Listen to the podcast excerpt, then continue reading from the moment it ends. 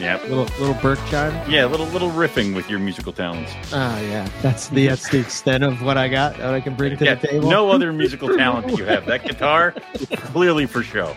garbage. Never, I've never seen you play it. I don't think you have. I think I have. What? Yes, I have. Yeah, a but- Carpet Fest that goes by that you're not like, you know what would be great right now? It's like, oh, god damn it. And then you start you start Wait. jamming with people. This is not true because uh, I'm usually in my room the whole. It's the entire day before Carpet Fest, really, is what happens, is when you have the jamming hippie session. We s we sound like an old married couple right now, man. I don't want to. I don't want. I got my own shit to deal with. Congrats, by the way, Ari. Yeah. Oh, You. Thank Yeah. you. I really. Yeah.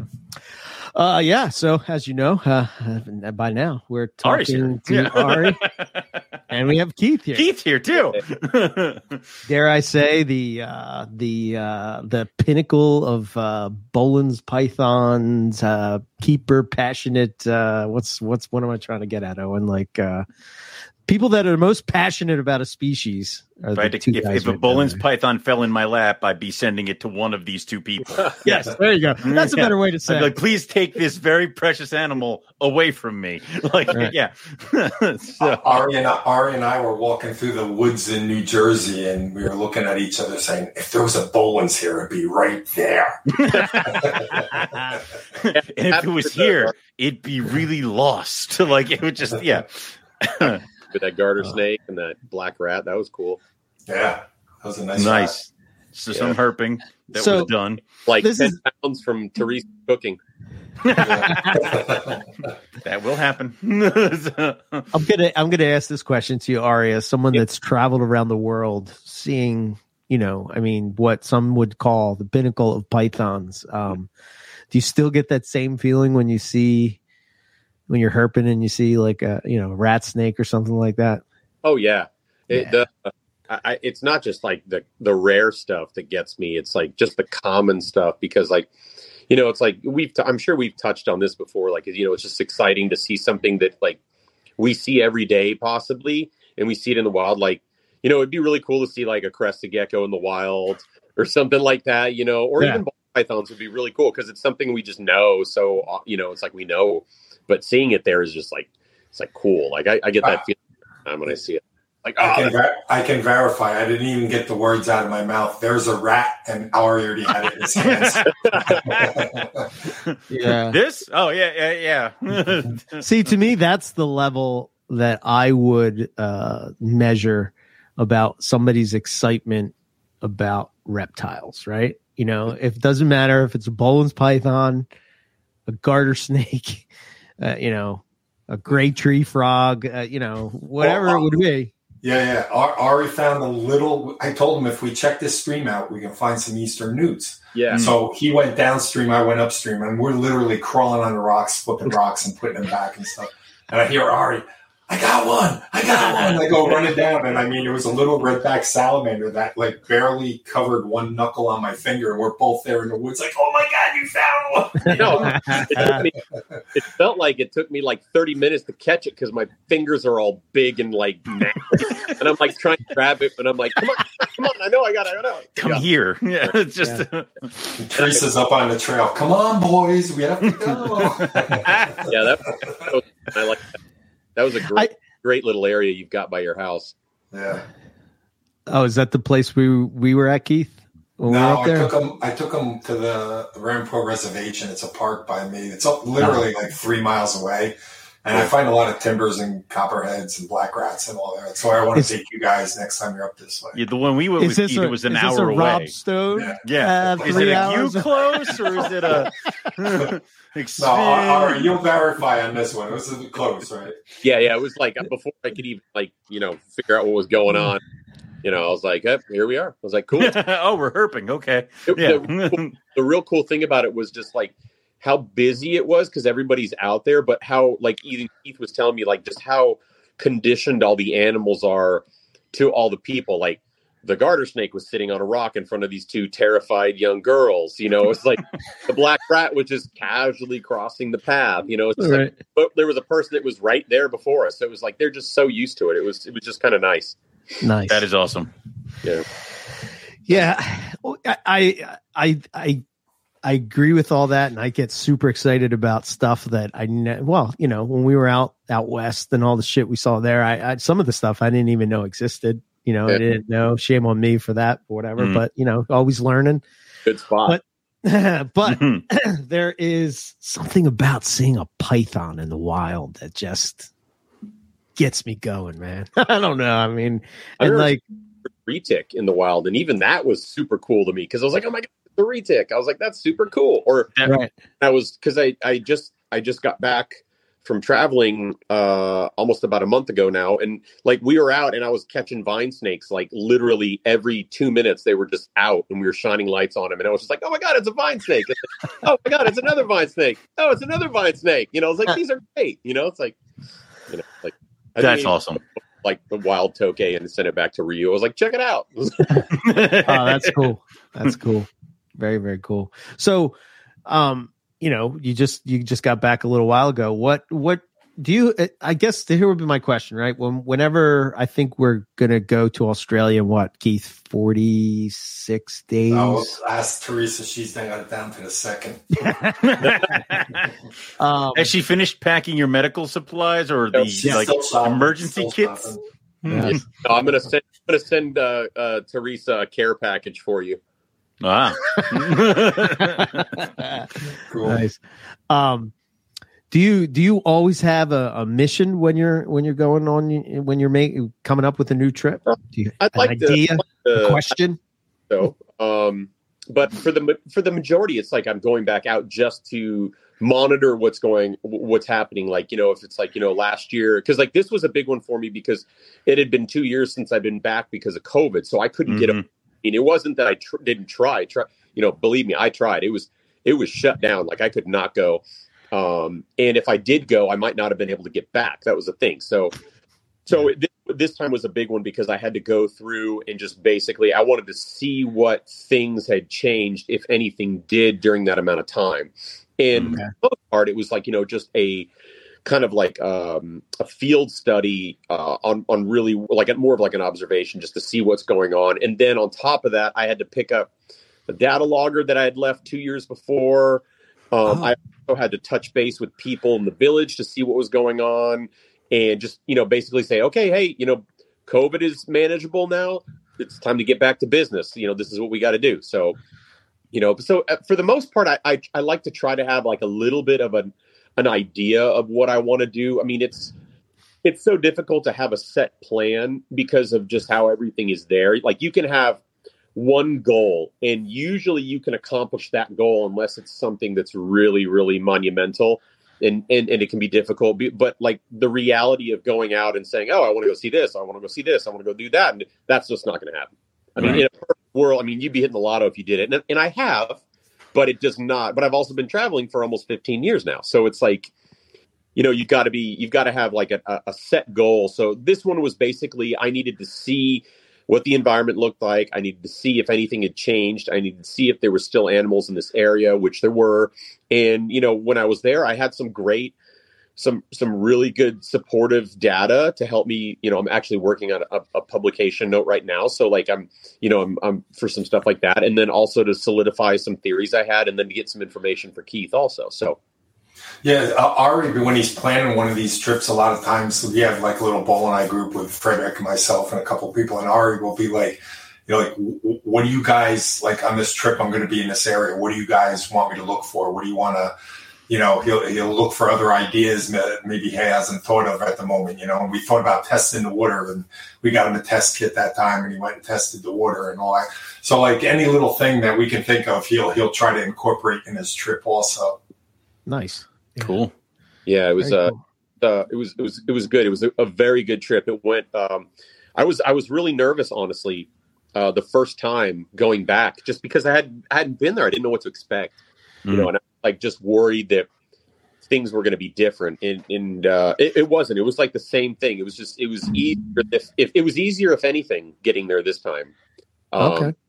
And I was able to, you know, with my current um, position now, with you know, do, building this facility here with Quetzal and everything like that, I was able to have time, which was, you know, always a difficult thing to deal with when I'm traveling because I'm so constrained on time from like time off from my job, things like that. So this time I had I was out there for almost a month. Um, Oh, Wow. which so which was great. So for the first Yeah. time I've been out, I was out there and I didn't feel rushed. So I was able to really kind of hone in on what I was trying to do, um, because I did have some goals. Um, I, I um, but yeah, so it was it was good. It was a really good trip. Is that the longest that you've been out? Yeah, uh, Yeah. amount of- yeah. Uh, I mean, usually, I, I mean, I'm I, typically I'm out for once a year, and I'm out for about two and a half weeks. Um, you know, and then sometimes I was out twice a year, and you know, for around that time. But this time, you know, my my average now is going to be, you know, a little over three weeks now. Um, Okay. to be able to you know get everything done because I mean, ninety percent of it is just the travel to get there. That's the hardest part. Yeah. You know, and Yeah. then you get there, you've got a day or two, and it's like, give me a break. You know, what am I supposed to do? right. Very cool. Oh, I thought you were going to say something, Owen. Nope. I'm sorry. No, Oh, I was no? just no. It's not like we've done this for eons, but yeah. No, I mean, um, so all right. So how long until you found the first one when you went out there? Was it like the first day, or was it like a couple days? So I was out. Um, I beelined right away to Papua when I got to Indonesia, just because I wanted to get there as soon as I could and Mhm. just get you know boots on the ground, you know, so to speak. And so I got there within like you know I flew in and, and I, I visited some friends and then I left like two days after that. Then I got out there and it took me a day and a half or two days I can't remember to get there. And then um, you know I did a little bit of haggling with some with some locals because like you know they're like oh well things have changed a little bit. I was like you remember you know I'm I'm the same guy. Remember me? Things shouldn't have changed. What's going on? You know. Mhm. I do a little bit of haggling again with everybody because everybody wants a little piece of what's going on, you know. And uh, once I figured everything out, which was fine. I mean, it wasn't a problem by any means. It was just like, okay, here we go, you know. And um, uh, it was uh, the next day we went out uh, and uh, I, we went looking for this area. There were two nests, and uh, we found one nest first right off the bat within the first forty-five minutes. So Cool. Wow. we got it down to a science now. So. Yeah. So and then so and then I spent a couple hours with that that female at that nest and just did a bunch of recording. Um, I was able to. Uh, one of the big goals I did uh, for this trip was I wanted to do a wild nido test. uh huh. Mm. So I took samples. Uh, uh, Patrick actually sent me out a bunch of samples, um, and um, he graciously uh, paid for it all and, and had his guys help me out. And and I, I, I brought back ten samples from uh, animals and did wild samples out there, which was really cool because. As far as I know, there's nobody that's done any wild nido sample testing No. Don't think so. Yeah. Poland. So I, I did that, which was great. So I spent a lot of time with a female there and just kind of observing, you know, observing her and you know taking notes on the nest and everything because I'm really like heavily interested and invested now into this nesting ecology stuff because it's really interesting to me. Um, Mhm. And then um, uh, obviously, you know, took measurements on her and everything. and got some really cool observations on her too. Like there was um, this is the first time I've ever seen a a female with breeding scars. Um, Ooh. Oh.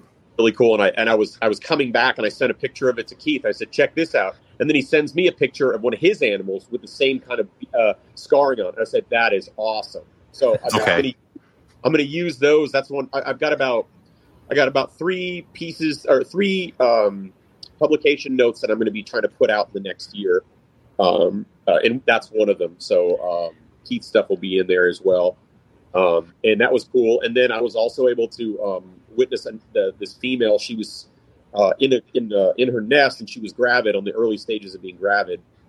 Uh, and it's so funny to me because I remember like when I was keeping these animals, like I'd be like, "Hey, how do you know if they're gravid?" Hey, you know, I'm always qu- second guessing myself and all this. There's no question when you've got a gravid snake. Yeah. Yeah. You know, she's like she's gravid, but I'm always like second guessing myself with captives. yeah, but I've seen enough gravid Boelen's pythons in the wild to know what one looks like, even though I question. Myself. So I- we, I um, think I think you're one of the only people in the world that can say that. You know, right. yeah. Well, even better, even better, he's actually seen wild baby Boelens hatching out of the egg. Yeah. How it Right. Wow. Yeah. yeah. Yeah, so I can I can brag a little about that. That was pretty cool. Uh, it only got it only cost me uh you know uh, a week and a half of malaria, so it was worth it. Uh, totally worth it. I I'd sign that check. Yeah. great. Yeah, it was great. Um, but um, yeah, so um, I was able to witness a female or observe a female and record her in a nest, and she was gravid, uh, but she was in the nest with old eggs again.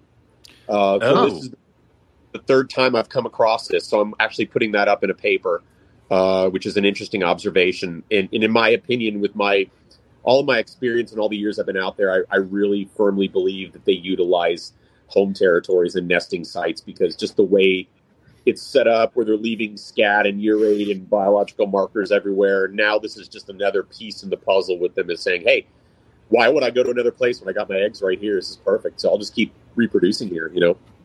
So, so throughout the year, Keith should just have a box where he just shovels all of it in, and then come breeding season, put the box in with the Boeleni, and she'll put the eggs right on top of that Yeah. or in it. Yeah.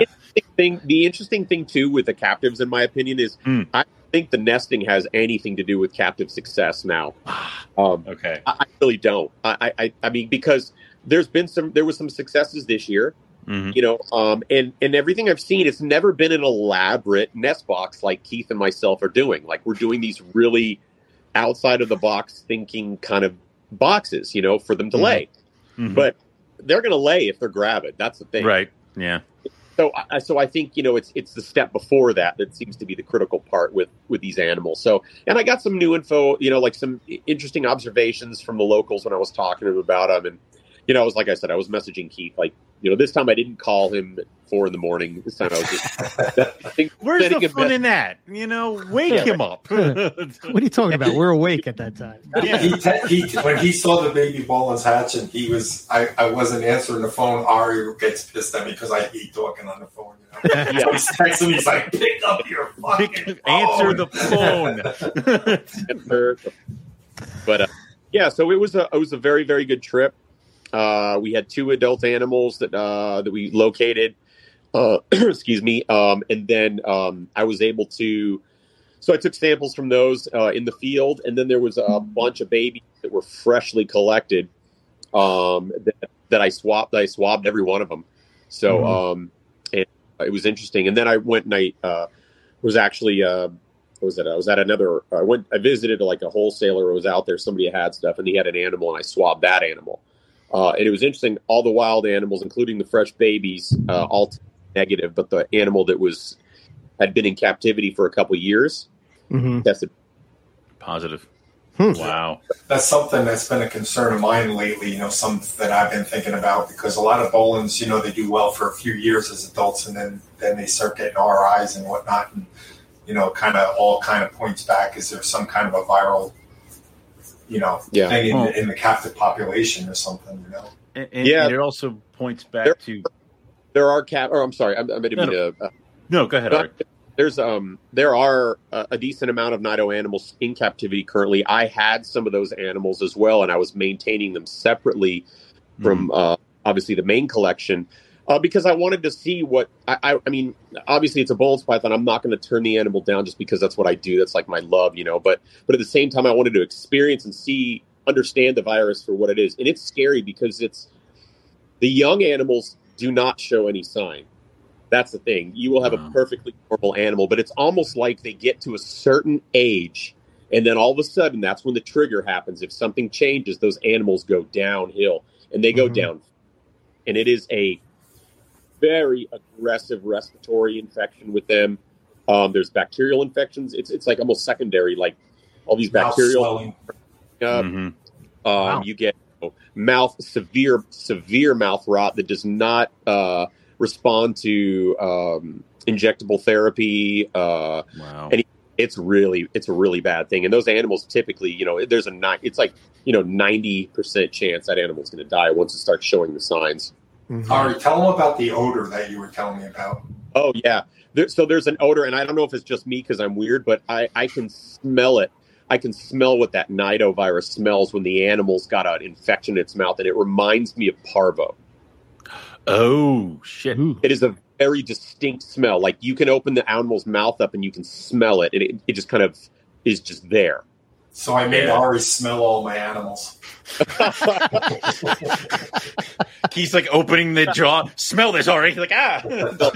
Could just, you know, it could just be whatever it is, but I just am like, man, that is what I was like. I know that smell. I was like, that is a that you know, it's like a. But I mean, once that animal's to that point, you know, there's. But I mean, and also Yeah. too, like, um, like Frederick. I, I mean, he's had some success with animals too that that he's dealt with also like that, and I know Mm. some other people that have dealt with Nido as well, and they've had their animals are perfectly fine. So Right.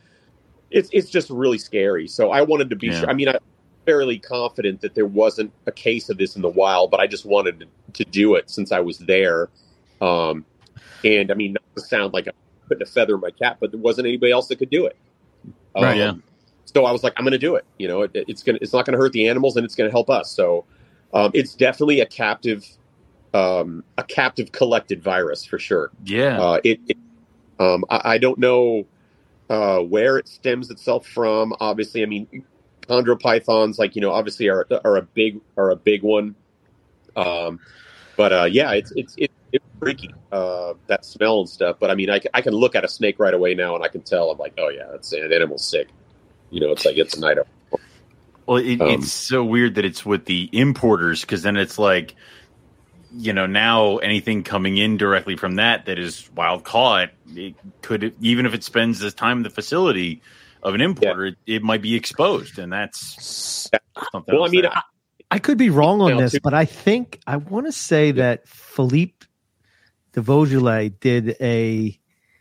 He bought a whole bunch of wild caught Papuan carpet pythons, and I want to say some of them had that, but it, did it come from the importer or you know it wasn't directly? Well, I mean, they are wild caught, but yeah i mean you've got to figure out like so like with you know with you know a lot of times like you know um keith and i were talking about this actually when when i was out there just recently excuse me and it's like you know a lot of these newer um herpers the herpiculturists that are coming into the hobby they don't know this they don't know the, the the chain of events of what typically happens let alone have they been exposed to it. So they think it's like oh you know this is great. But you know from from point a of where an animal like for an example like a wild caught carpet. So like Mhm. you know you've got a got a collector that collects the animal okay?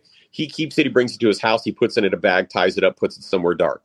You know he Right. calls up a supplier and says hey you know do you want this i was like okay cool. So he ships it to them. You know that's three days there. Then it goes to the supplier that also has other animals that have been shipped in from how long who knows. And they're all sitting. Those animals could be sick. Those animals could be you know not in optimum condition you know uh, you know thus allowing for viruses to take hold or being exposed to mm-hmm. something also. So it, it basically you know it, it's it, it becomes a petri dish. Right. Mhm. So you know obviously you know a lot of people are like oh i'm all about captive bred i'm all about captive bred i'll take a wild animal any day um Yeah, because because that animal not only is that animal going to be clean, you know, uh, it- it's going to be a lot healthier in a lot of other ways too than coming from a cap, captive bred animal. Mhm. Um, in a lot of search situations, like there are people that are producing some incredible things captive bred that are clean and all that stuff. But well, I'm not afraid of taking imports. I don't think that's an issue at all. You know, it's just you know that's right. that's our generation. You know, it's like we know how to deal with Right. dealing with that. You know, Yeah. new people they don't. You know, they, they see they don't know that. So, um, but with Boelen's, uh, it's it's interesting how it affects them from what I've seen so far. I've I've never seen a young animal uh, d- give the signs that the adults do um, when they're infected with it, and, and Mhm. the adults, it, it's very like it's just like swollen mouth, swollen head, excessive saliva, um, copious amounts of that that uh, that cheese that's in the mouth. Oh. You know, up everything that smell, and then the mouth starts becoming infected with bacteria, and then it just creates all these problems, and the animal is just a mess. You know, and it Right. and it doesn't respond well to to the gamut of of drugs that we have access to now. Yeah. You know what it reminds me of? It reminds me of like the 90s and early 2000s when the Burmese pythons were the big animals to be bred all the time and they were fine growing up. But once they got adult, I can, I, I mean, every breeder that was breeding Burmese pythons would talk about the Burms getting the snots in the winter when there was a breeding Yeah. season and all. They would all get this sickness. And Hundred it kind of reminds me of that, you know? think about it this way. Think about like, I mean, like when we were like when we were doing this stuff when we were when we were kids and we were getting animals and like you know these people like oh it died it had a respiratory infection. Well, what it did what did it have? You know, right. It's like, it's like I said, it's a petri dish on a lot of these on a lot of these places. Now, like if somebody if a supplier gets the animal right away and and within that amount of time, you know, it ships and it's gone in your collection, eh, you're you're probably in a, a very safe place. However, the longer that animal stays where it's at without being sent off to where it's supposed to be going, more, yeah, a chance of being exposed to something really bad. I wonder if um I kind of remember, I don't remember the exacts of this, but I remember somebody talking about that there's different strains of it depending on which species of python. Like, so the green tree python uh, nidovirus is one strain, and then say you have a carpet python nidovirus. And if the green tree python is exposed to the carpet python or vice versa, it's sort of like when you start to see issues, or maybe that's when issues have been seen. Whereas if they had that just that normal one, or not normal one, but the the, the species, yeah, their species one, they don't seem to have the same effect. Yeah. So I'm wondering if being exposed to green trees in the importers are they picking that's, up that? I mean, it's it's a it's it's a, a virus that needs a lot more study on it. You know, mm. sure. I mean, because of what it does and how and how contagious it is. It's it's very contagious. I mean, just you know, it, but it's you know, um, it's possible. I don't know. Like, um, I, am not an expert on the virus Nido at all. All I know Me is what, what, I've seen. I don't want to be an expert on it. You know, um, it's, uh, but, the only thing I have experience on is from like what I have seen firsthand, working with Nido positive animals, and then being around some Nido positive animals. Right. Uh, well. So, mm. right. Mm. Do you? I, have always been curious. Do you notice um, a difference between a wild caught, um, a wild Boelen's python, and say a captive, as far as just muscle, you know, uh, strength or body, uh, you know? Um, I would say. Well, I mean, okay. So my experience with Boeleni in captivity was probably from the late or no early 90s i'd say late late 90s when when all those when the wild caught adults stopped coming in okay uh, so everything i've had experience outside of being in the field you know is from long-term captive animals already so they're raised as young animals nothing large is coming in so they're babies that are are being raised however the the keeper is taking care of them. So, you know, it, you know, it's and then it goes to the you know thing is like, do we feed too much? Do we feed too little? Do we offer the right dietary you know source? Do we do this? Do we that? But everything I've seen in the wild is a very different snake. Uh, the way they feel, they have that sheen, they have that that velvet feel. I mean, I've heard Keith talk about this many times about you can tell the health of the animal by just looking at its skin, mm-hmm. and that's 150 percent because you can right. look at those animals and they should have that velvety feel. There should be no drag on their body when they're crawling through your hands. Um, and the animals I see in the wild, like make an estimated guess on age, but there'd be no real way for me to factor it in just because of, you know, I don't know how frequently they're feeding in the wild. Right. So they they look they look muscular, but they're not skinny. Um, okay. They're they're fit. They look like um there'd be like a like a track star almost that lean muscular feel but they're but i mean they're you know decent sized animals so it's like mm-hmm. right you know there's no tenting no sagging their face and everything is very taut um but it, it's a it's a different animal i mean i've seen animal i mean it it looks different to me i don't know if somebody else would notice it uh, but I've seen, I mean, I don't want to sound like a know it all, but like seen enough of them in the wild that I sure. Say, that animal looks different. You know, I can tell, you know. Do you feel like um, overfeeding is something that definitely happens oh, in oh, captive? Because I white lips, every white lip, I, every other white lip I see is fat as hell, huge as hell, and it's like my proven female is only five foot long. Yeah. So, yeah. yeah uh, obesity and overfeeding is probably number one issue with Boeleni mm. because well for first off majority of the people that get them want to breed them because they want to be millionaires. That's the I knew that was Keith's That's you do motivation. I knew That's it. it. That's what I'm going for.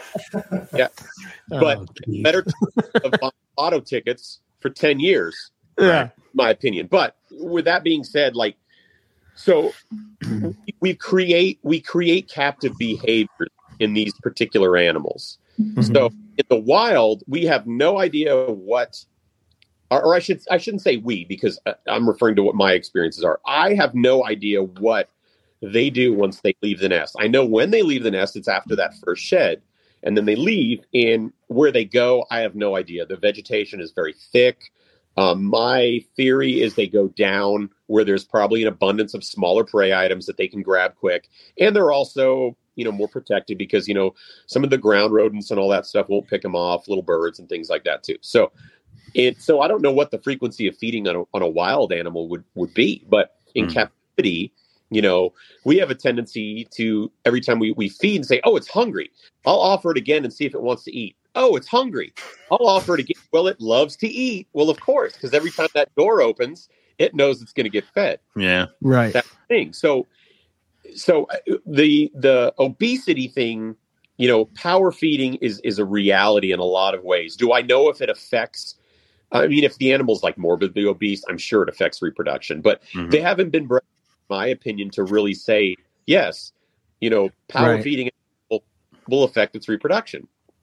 So, but but I do know a lot of people like to feed Boelen's. Yeah. So I wonder how the a lot. obesity part of pythons and captivity plays a role into the nidovirus, similar to what we saw with COVID, right? If you were, you know, had comorbidities, uh, you know, overweight, uh, you know, smoke, this, that, Yeah. the other, you know, obviously you're getting hit harder with with that Yeah. virus. This is a respiratory virus. Yeah, I mean, So I and wonder- it goes it goes to basically the the animal being in optimal health. You know, it, it Mhm. should Yeah. be in optimal. Not that it's going to be. It's it is a possibility for it to succumb to you know viruses and things like that too and, and stuff. But it's like you know we like I always say everyone's like, oh, how often are you supposed to feed? And I was like, well, there's no clear identification as how often we're supposed to feed. We can assume we feed it this way. You know, I mean, the environment's cool. I, I've I've never run into a rodent out there aside from being you know hunted by somebody i mean i saw a bird this time which was really cool i photographed a bird right above the nest right Really? before Wait, what? You're in Wow. danger, stupid bird. like, you know. right in front of right on top of the nest uh, like maybe like four or five feet and we were there and i was i had been there sitting there with this snake on this nest mound for like two and a half three hours and i was like going over measurements and doing overall body assessment and i'm checking out the nest and i'm taking temperatures and then when i hear one of the guys talking about a bird and i look around i don't see it and he's pointing up and i'm like oh okay i guess you want me to leave now so i walk away and they went and shot it and ate it so it was like you know but but it's like that was like a, it was like a dove or a pigeon, wasn't it? R. It, yeah, it was more like a. I'll send you guys the picture of it. I, I didn't get it identified, and it was like I grabbed it real quick and took a photo of it, you know. But but it was something different I hadn't seen. And then there was another ground type of dove. It was really fast, um, but uh, and so but I don't know what the frequency of that is. You know, it's like you would you would think a large animal that's like capable of getting ten feet would have to be eating something substantial in some kind of frequency. You would think to Hmm. get to that but but I don't know. That that's one of the one of the still mystery. Yeah, I think I think I think Rob has probably Rob and there was a paper that talked about Burmese python digestion and how their system sort of gears up and then shuts down and it's basically, you know, when it's gearing up once it starts digesting prey, it's like I think it was like a 2 week process or something like Yeah. that. But it's like when that when the system is engaged, you want to try to offer uh, you know a, a few meals during that time so that Yeah. when the system shuts down again you know you're giving that up and down swing of you know of, of eating and and Mhm. i don't know I, I think i talked to keith about this before but i'm watching my diamond python upstairs Yeah. i sort of see it do those behaviors where it'll you know if i feed it once it's going to come out like three or four nights in a row doing the the ambush position type of thing and then after that it kind of says uh, I, you know again i'm just guessing Yeah. I'm, I'm not saying it's true or not but then it kind of goes in and hides and seems to i guess finish digestion Yeah, you know, like um, a lot of the snakes, like you can tell. Like obviously, you know when they're actively food, as Mhm. a being like offering food. Like with with the babies, I've always told everybody I offer you know a small a small meal every ten to fourteen days. You know, and and and on that, and it's just and and sometimes I might do it even a little bit more frequently just to get them past that little sensitive hurdle. Yep. You know, and then after that, then it levels out, and then I go every other week. Um, you know, as the animal gets older, and then sometimes I just do like every three weeks. You know, I'll do Sure. like a, a prey at them, and I mean, and and they're content. Like even the ones that that we have on exhibit here, um, like the exhibit is is so large that is it, it's an active environment they're in. So if they were looking for food or if they were hungry, they'd be cruising looking. But Mhm. 90 percent of the time, they're pretty stationary in their spots where they want to be, and it usually has to do with you know a humidity percentage in one spot, or there's a sun ray that's coming through this area they want. Um, or something else, but it's never usually like I'm cruising. Like I never see them cruising looking for food. Right. You know, you Yeah. were talking about nests um, and the babies. I, I'm assuming it was the babies that come out after they shed, they leave the nest. Is that similar Yeah. to what we that study that was done with the African rock pythons, where the babies are sort of staying with that mother in the nest for that for that time period where they're maternal, I guess. I know that paper, but I haven't read it. I, I, I should. I apologize. I should.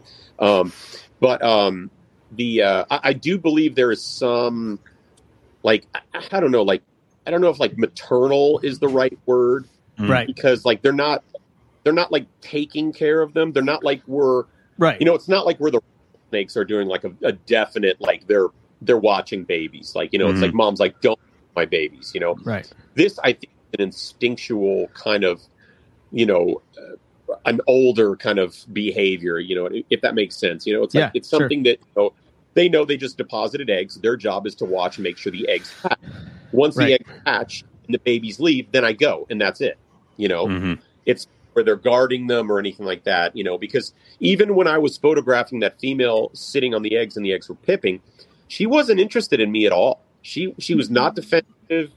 Um, she was just doing her routine, and she could still be in that you know that brooding laying mode, you know, where she's just Mhm. kind of shut. But um, Yeah, right, I don't think- know. I, I, I think you've noticed that uh, captive bred animals tend to be a little bit more aggressive than the wild animals, actually, right? Yeah, and I think a lot of that is associated to the feeding regimen and how we feed. I think Yeah. it's we're teaching them to be, you know, I think it's it's not that they're being mean. It's like, oh, every time the door opens, there's food. You know, Right. Where's the Uh, food? Yeah. Yeah. yeah. Where's the food? That's where the door comes in, and over time they understand that. It's like that's where the food comes out. But I've I've always been more. I've always I, I've always been bitten by by animals in captivity than I have been in the wild. I've never been bitten by a wild Boelen's python, and I've stuck my hand down in the nest. I remember talking to you guys about that. I stuck my Yeah. hand down in the Yeah. female on eggs, and I could feel her her snout touching my thumb, and I'm like, here it comes, you know. It- you know, and I've I've pulled females out of nests before to get measurements and weights on them, and get you know the nest nest dimensions and things like that. I've never had any aggression. This last one of these last females that I was um, documenting on this last trip. She was probably the feistiest ones I've dealt with, and she just wanted to move. That's all she wanted to do. She just wanted to go. And then she finally calmed down and was just like, whatever, okay, take measurements, take temperatures, do what you got to do, leave me alone, you know? Right. Um, so, How big? Are, how big are the nests? so the nests are really interesting. So the way that they they they reside in these nests, they they're they're either in, uh, they're, for the most part they're in like two kind of scenarios. Like the the the standard stereotypical one is like this almost T planted like kind of structure, and and it's because they feed predominantly off the ground cuscus and spotted cuscus there, and they make these these burrows under the ground. So they go in there, they take these nests over, you know, and Mhm. so the way it's always facing for the morning sun to come out, um, it's diagonal. It's never it's never flat, or Huh. I've never found a cliff ever. Um, so I don't know if those reports back in the day were just a particular area, but I've never, in, in the amount of time I've been there, ever found one on a cliff.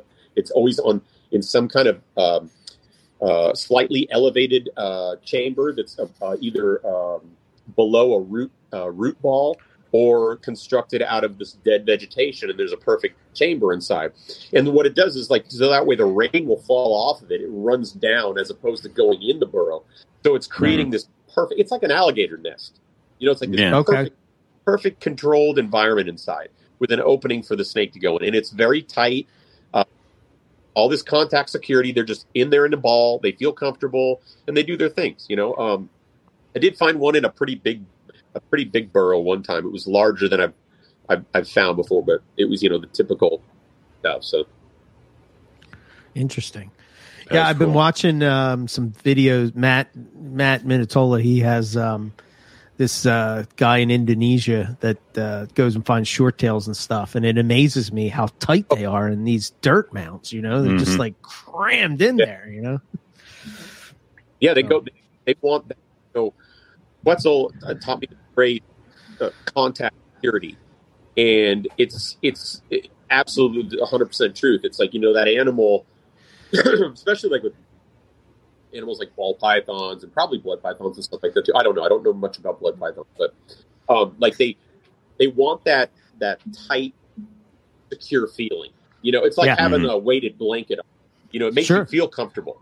You know? Yeah, and and you know, a lot of people like, oh, you keep an animal in a small tub. Well, some animals prefer to be in heat because that's what right. their environment's kind of like. You know, so it makes you feel.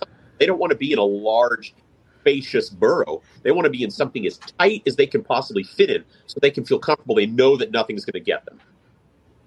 Yeah, that's why I've always, uh, you know, with most of my carpets and stuff, I've all, well, pythons just in general, I've always used like paper towel holders uh, or paper mm-hmm. towel rolls as the hides because, yeah. well, one, super convenient, but two, they can really like kind of cram in there, you know, if you get the, yeah. you know, because in the wild they don't have big open places to hide. They don't want that. They want to get in the mm-hmm. tightest little spot. I mean, that's like when you like as a kid when you lose your corn snake or your king snake and you're like, oh shit, where is it? You know, well, it's in that hole in the wall that you always knew something was going to crawl. yeah. You know, that's 100%. where they like to go. You know, mm-hmm. stuff where it's night, night and dark. You know, right. Um, I was going to ask you about that female. that you posted a picture. I'm assuming this was from that trip, but she was sort of uh, coming at you a bit. What, what's the story behind that one? Oh, yeah, that one's an old one. That one was I can't remember. I think it was like 2012 or something. Oh, okay. yeah. I had out. Wow. I had paid my welcome. Uh, that was my that was my notice from her. um, I, have come across several animals that are like deep in shed, and, and she was getting ready to go clear, and I, okay. I think she was just I just a day, and she was just posturing up at me and basically saying, you know, I will bite you, you know, if you keep going. And I was like, all right, you're fine. I, I, I took everything I needed to, you know, photograph and write down and stuff. I was like, so have a nice day. And that was it. But she was, she was probably the most def- like defense. I would say defense. She was more observant that I've, that I usually have come across. Yeah. Okay. Yeah, yeah. Boelen's in captivity. They just come at you. They there's yeah. no there's no like trying to figure out what you're doing or anything. If you open that door, they're just crawling towards you, and yeah. like the most confident snake I've worked with. Like they're just so confident. There's no flinching back when you're moving around or anything like that. They just come straight at you, not in an aggressive way, just a constant, deliberate crawl towards you and then they're going to figure out yeah. what they're going to do once they get to you. I, I, don't know. Keith Keith did that bluff strike thing, and it hit me yeah. in the chest, and I'm pretty sure I saw Jesus. So you know that was there was that. So yeah. thing too, like also with um like behavior that that that we that we observe um with our captive animals that are housed in what we would ex- what we would believe or you know attribute to is appropriate cage size. Now, mm-hmm. like we at at Reptilandia, like we, I built this enclosure. It's about um, it's like basically a 12 foot box. It's open air on the top, glass front. Um, it's got multiple nesting chambers that go down several feet. It's got large basking platforms, rock. Everything is naturalistic in it. It's all biological or bio, you know, got like isopods and all that shit going in it and everything humidifiers and all that stuff. So when I go into the enclosure and it's so big that I can go in it, that's fantastic. the animals, I I don't have to like, they don't get disturbed when I walk in. So they continue doing what they're gotcha. doing and they observe. Mm. And then they begin to do the behavior that Keith said. Like they'll just start going. And it's almost like they come they come up to you just to determine they're not coming up to you knowing that they want to eat yet or anything. They just want to come up to find out what's going on, and then they'll decide what they're going to do after that. That's so cool. Wow. That's so cool. I I really want to see this. Yeah, it's great. It's just, Uh, On the level of snake intelligence, what do you guys think Boelen's where do they fall? Are they dumbest a sack of hammers. Keith, what do you think? Well, like they, my enclosure is such. I always saw it. Like I have all these little tiny openings where they can get to the other cage, or they can get into the hide boxes and all these things. Hmm. And they, and the way they use that is like unlike any other animal I've ever seen. Like they use they use the cage more intelligently, if that makes sense. What I'm trying to say than any other animal that Okay. I've ever worked with. You know, and um, and I don't know. I think that confidence just gives them the illusion of this intelligence. You know what I mean? Because there's not that fear factor there or anything that other snakes have. Like they, it seems like they know what your intent is, and, and Gotcha. you know what I mean. Yeah. When you're when you're introducing them to the to their habitat for the first time, are are they checking it out constantly? They or lick they going- everything. They lick everything. They're they're Okay. testing everything. They'll find a spot like a dog that just found a spot that another dog urinated or something, and they'll Right. just sit there for five minutes licking that spot with their nose buried into that spot, Yeah. checking it out. One of my uh, Wow. one of the coolest things, also, and, and I, I I completely agree with that statement from Keith because I've seen it numerous times, and it's just like they'll stick their nose right in it, and they do like this really short tongue flick, and they just will sit Huh. and sit there, and then they'll and then they're like, okay, whatever, but.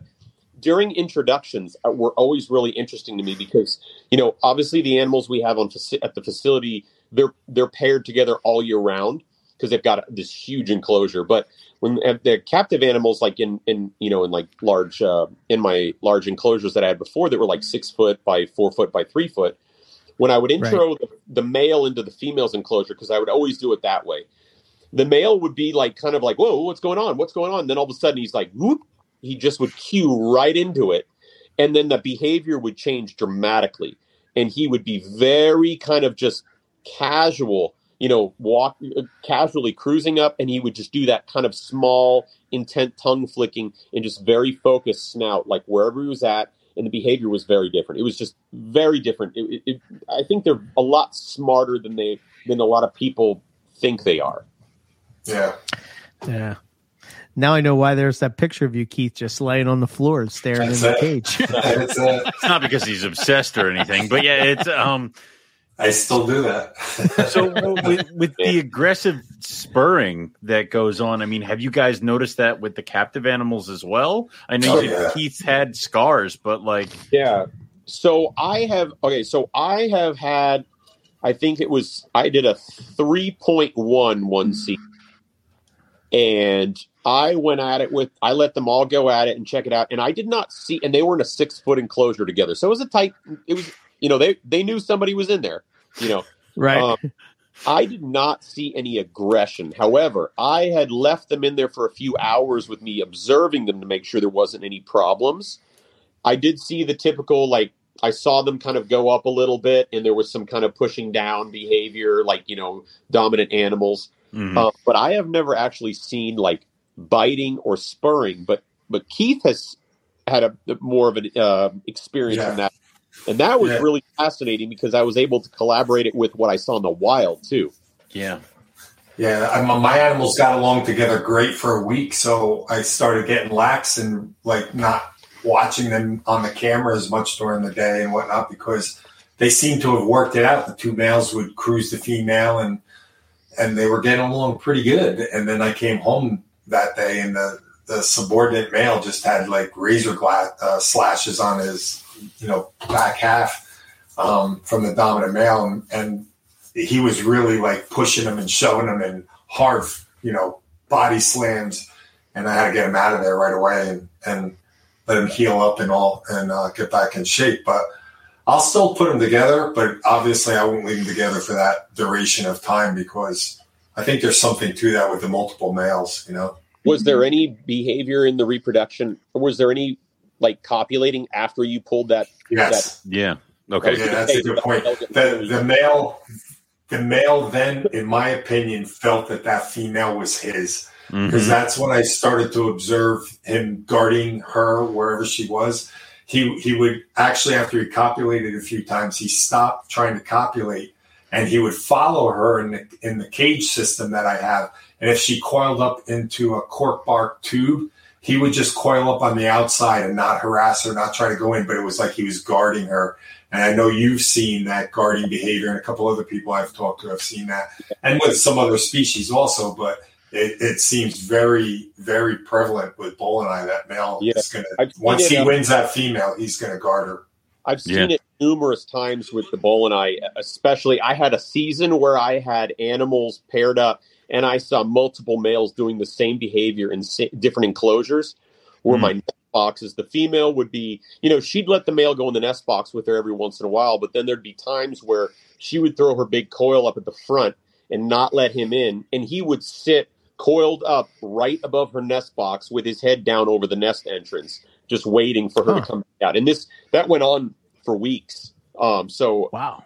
I'm sure there's something to that. Yeah. And you you haven't witnessed any males in the wild, right? Am, am I No. right? Is this females? Yeah, so the males are difficult to find because they cruise.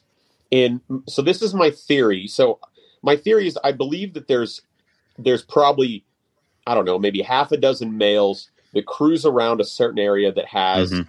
multiple females that are in the site, you know, say three or four females that are in there. And these males will congregate on a single female every season, thus reproducing with multiple females, but it takes multiple males to do it. Gotcha. Yeah. Okay. So, because I asked a lot of the local guys when I'm out there, like, you know, because I've got people that'll follow me when I'm out there, you know, locals, you know, and I'm like, you know, they, they say, oh, I've seen this thing before. I was like, oh, how many animals you see? Oh, where are the males? They're like, oh, the males aren't over here. I'm like, where are they at? They're just like pointing around everywhere. I'm like, but I'll say, where's the female? And they'll point over there. And I'm like, oh, okay. So, yeah, I think the, I think their, um, I think their behavior is, I think they're like, their behavior and ecology is very different from the females in the wild. Um, Right. they have i think they cruise around but they stay in a certain range um, i think they cue in on all the the biological factors that the females are laying behind uh, when they are in these nesting areas like they leave shed they leave scat urate in close proximity uh, to these sites Right. basically saying this is where Mhm. i'm at you know and then the males will come through uh, and you know when it's breeding season you know may june july typically they'll come through and that's when they'll start breeding but the males will all kind of congregate and it's almost like who's the biggest baddest you know that's there. You know it gets those females charged up. I, I I mean i'm pretty sure that's what's going on. Uh, Ari and I both will leave urates um, by the female's preferred nest box. Um, you know, we clean out the bulk of it, obviously, but both of us talking like you know we definitely do. I think that's important to leave that that scent marker for the females Yeah. um in their caging I would I mean- typically do that during the breeding season as well. Like I was, you know, I, sort of like you're saying. Like obviously you're cleaning to a certain extent, but you Yeah. know, um, I'm not yeah. going in and disinfecting and you know wiping down. It's just sort of all that smell is sort of Like- staying in there. Is typically what i'll do uh, unless there's obviously like you know for whatever reason if i need to do like a serious clean you know i'm always i'm always saving Yeah. like a shed or a urate and i'll put it in that area because it's you know that's their that's their territory they recognize mm-hmm. familiarity so Right. you know, everyone's like, "Oh, you got to keep it super clean," and they got to keep them on like you know paper towels and all this. And I'm like, no, no, it doesn't work that way. I mean, they can raise up like that's fine, but but it you know it has some psychological effect, in my opinion, to you know to these particular animals and a lot of snakes in general, not just Boeleni. You know, you know Yeah. yeah Oh yeah. Uh, dude, I- I, I mess with the um I mess with the white lip nest box. She laid them underneath the nest box because I'm like, yep, shouldn't have touched her. Because when I did it, she stopped going inside it. I'm like, I, I broke it. I that that was on me. But I, I would say that um going back to the to the kind of the aggression and the combat between the males, um that was something that was told me that like you cannot get olive pythons to breed if you just have a pair. The Yeah. male needs that drive and that combat. And now one of my olive python males is just his sole purpose in life is to just piss off my breeding male so much that all he that he goes directly over to the girls and this is my third year now getting olive pythons. So it's, I think some animals just need that Yeah. competition, that charge, that you know something to get him off the bench. So Hey, hey, Ari, is there any way? Is there any way, Ari, to, to get a clutch from the wild and test and see if multiple males sired that clutch? mm, Well, that would, I mean, it's possible to do that, but like you'd have to, there would be a lot of work involved uh, yeah, to, to do that, to determine. Uh, I don't know how you do that, but that'd be really interesting. Uh, I'll have to talk to Warren. yeah. I'll get him when he's not drinking. No, get him when he is. It's how you can get Oh. this stuff. Yeah. Hmm. Wow. It just, it, you know, the thing about, I think, I think the thing that I love talking about this kind of stuff is like, there's so much we don't know, right? And it's just like your mind just races of like, what is really going on? I mean, just talking about this smell thing. I, Yeah, I mean, uh, do, do we really think about how much that matters to snakes? You know, No. that much, you know? And you know, the, one of the things that it drives me nuts is you get a lot of people that say, "Oh, you're thinking too much. You're thinking too much about it." It's not. I'm like, why? These are things that are interesting to think about. You know, it's Yeah. like, why wouldn't I be excited if you know because of the urates and the and the scat and all that stuff? It's like, okay, maybe that doesn't have maybe that doesn't mean or affect they're going to breed, but still, it's an interesting biological factor of these animals in the wild. This is what they do. Yeah.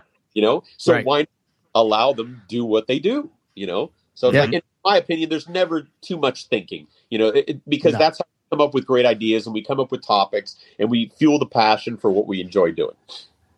Yeah, and always be thinking about the next one. I, I what, where were we? Was it Kakadu that like Keith's like they're right over there? I wonder what they're doing right now. I'm like, we are standing on top of a thing in Australia, Keith. He's like, yes, but they're they're so close. I'm like, the Boeleni. He's like, yes. I'm like, okay. so, Well, that's that's one of the things that I would really love to go with Ari about. When Ari sends and posts pictures and videos, especially the videos, I don't even look at the snake that everybody else is looking at. I'm looking at the the environment. the Mhm. environment, the the mist clouds above them, the fact that they're all wearing little jackets, and trying to see how deep Ari's feet sink into the uh, you know forest floor as he's walking. And I'm trying to like that's what I want to experience. I don't care if Ari took me there and I didn't even see a Boeleni. I want to go just see where they live. You know what I mean? I'll Yeah.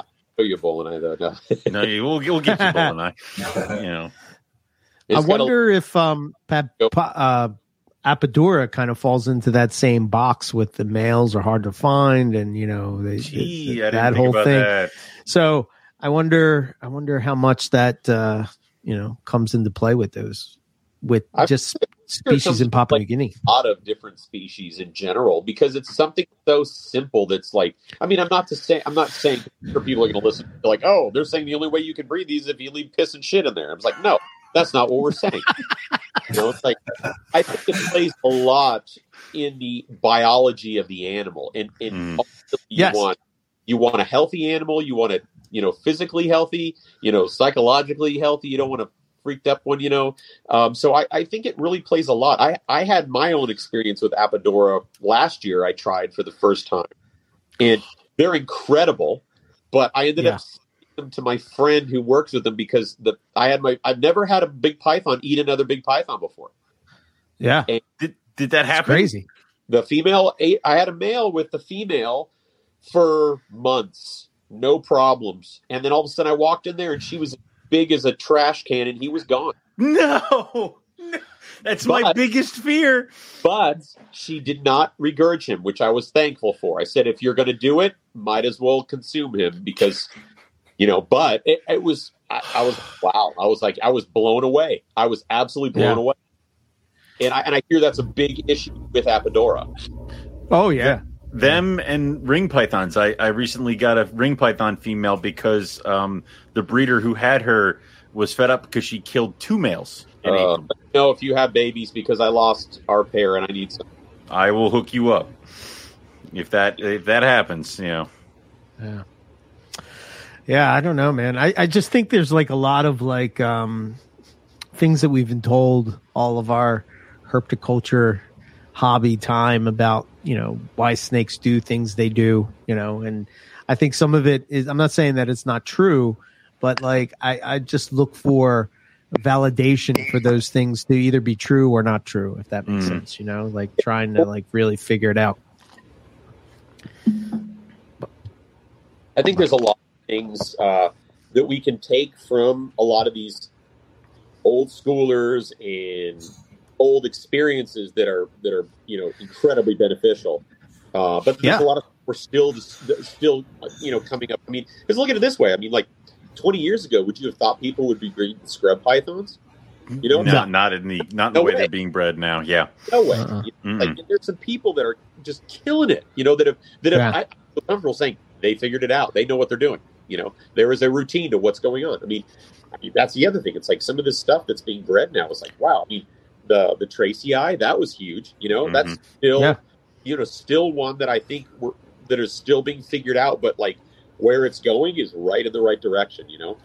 Uh, Yeah. as well as Bolinite too. It's still going to be a species I think that'll always be a little tricky, but they'll be Yeah.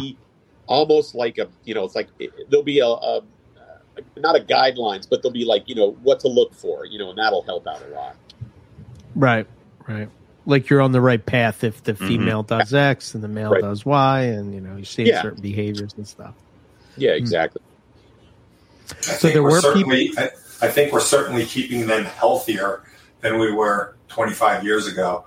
I completely completely agree. I think the husbandry has gone. You know, I think the husbandry has has really taken off, um, in, in providing the more uh, has really shown to be beneficial to them in the long run. You know, um, now it's just you know fine tuning the husbandry to you know not so many feeding or not doing this or not doing Mhm. that, and then trying to hone it down into getting reproduction success. Right. Yeah. Hmm. That'll be cool when that stuff happens. Then we'll have to pick a new. We'll have to get Oenpellis just so we can have a new thing that we can't breed. Oh, So, yeah. yeah. I heard our pellies aren't that difficult. Damn it! Well, Yeah. If you got They're just red. if I got them, you can get them. Not like the Boelens where it's hard to do it, you know. So there were people that had success this year. That's good. Was- I didn't know that. I didn't realize that.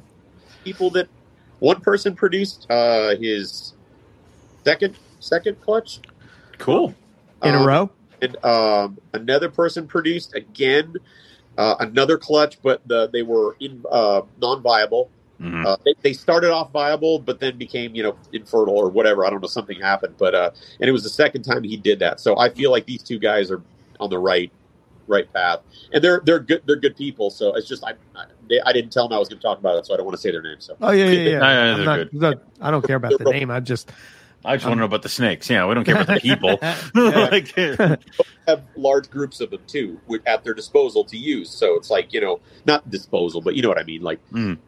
so they can try different things. They can use multiple animals. Wink, wink, uh, things like that. right.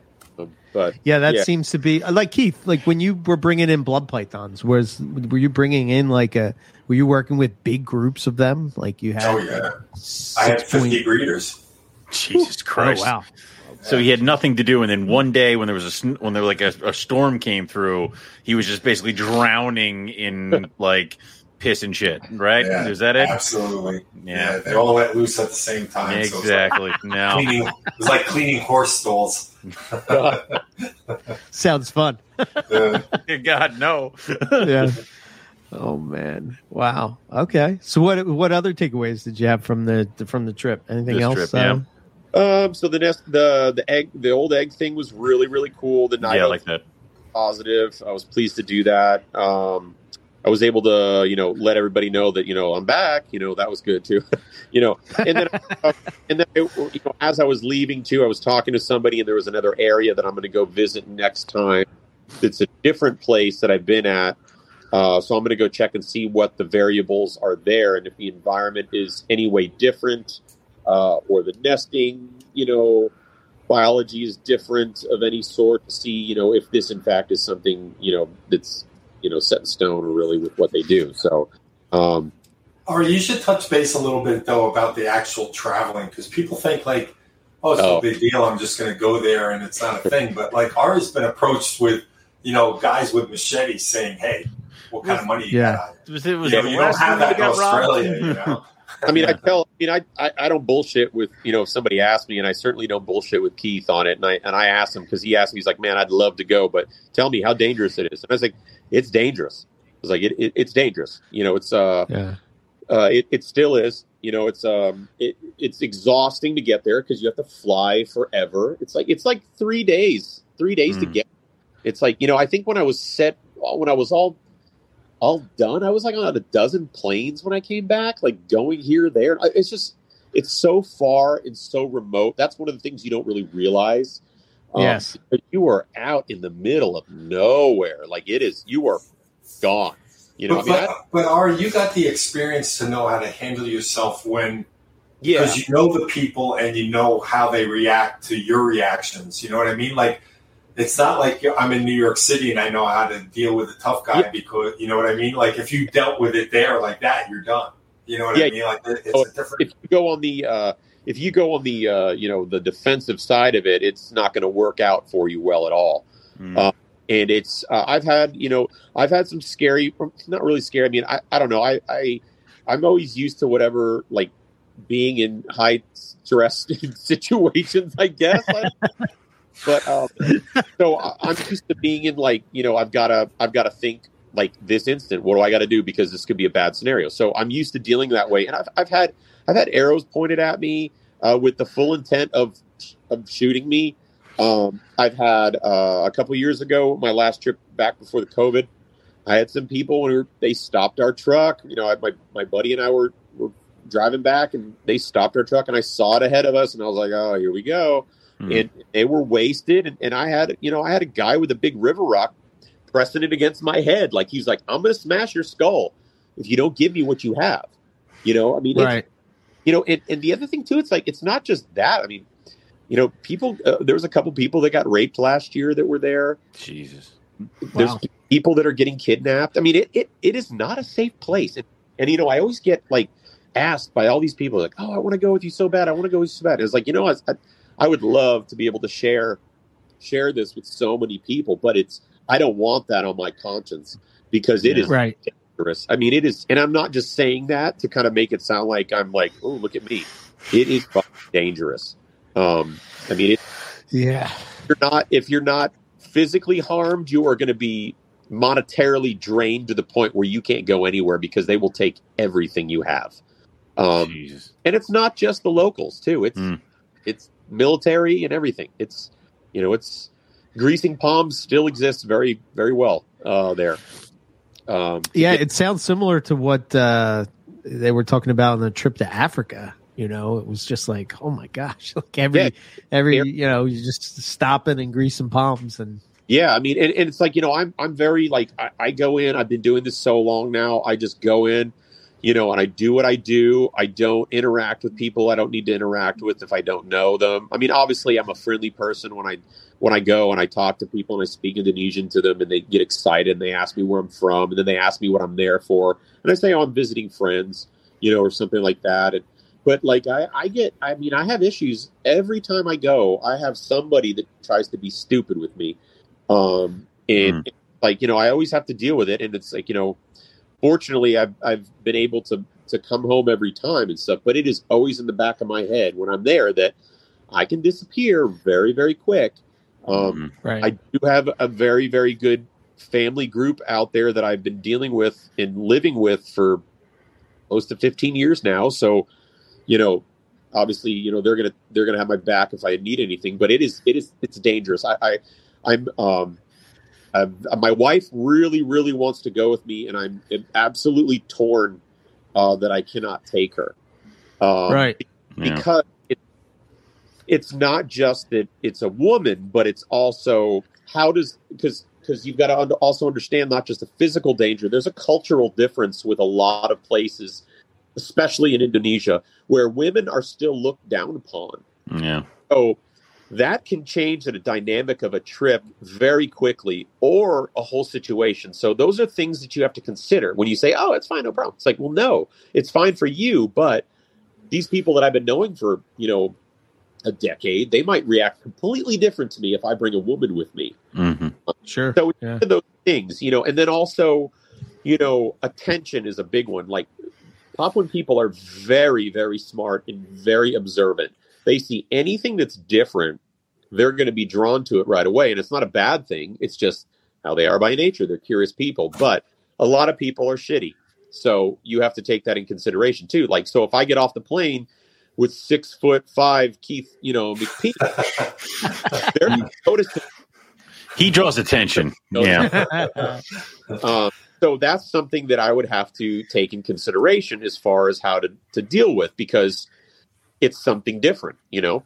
Um, Yeah. And being white, going there and stuff, I still get, I still get looks. And I mean, I'm pretty dark skinned and, and I speak enough Indonesian that I blend in really quick with people. And then they see that I'm not, you know, a bullshit tourist or something like that, trying to, you know, do something. They're like, oh, this guy's whatever. He's, he's, we're not interested in him, you know, never mind, you know? hmm like that. But it's you know I, I I'll it's it's so hard because I hear these people they're like, oh, I want to go, I want to go, and it's like I would love to take some of these people to this place, but it's just dangerous, man. It's just dangerous, you know. And, yeah. and the only reason I go still, well, is because I'm I, this is what I do, but I've been going for so long, so I know what to do. Um, Right. and what not to do. so How did you learn that though? Were you taught that or did you just Uh, learn it by just doing it?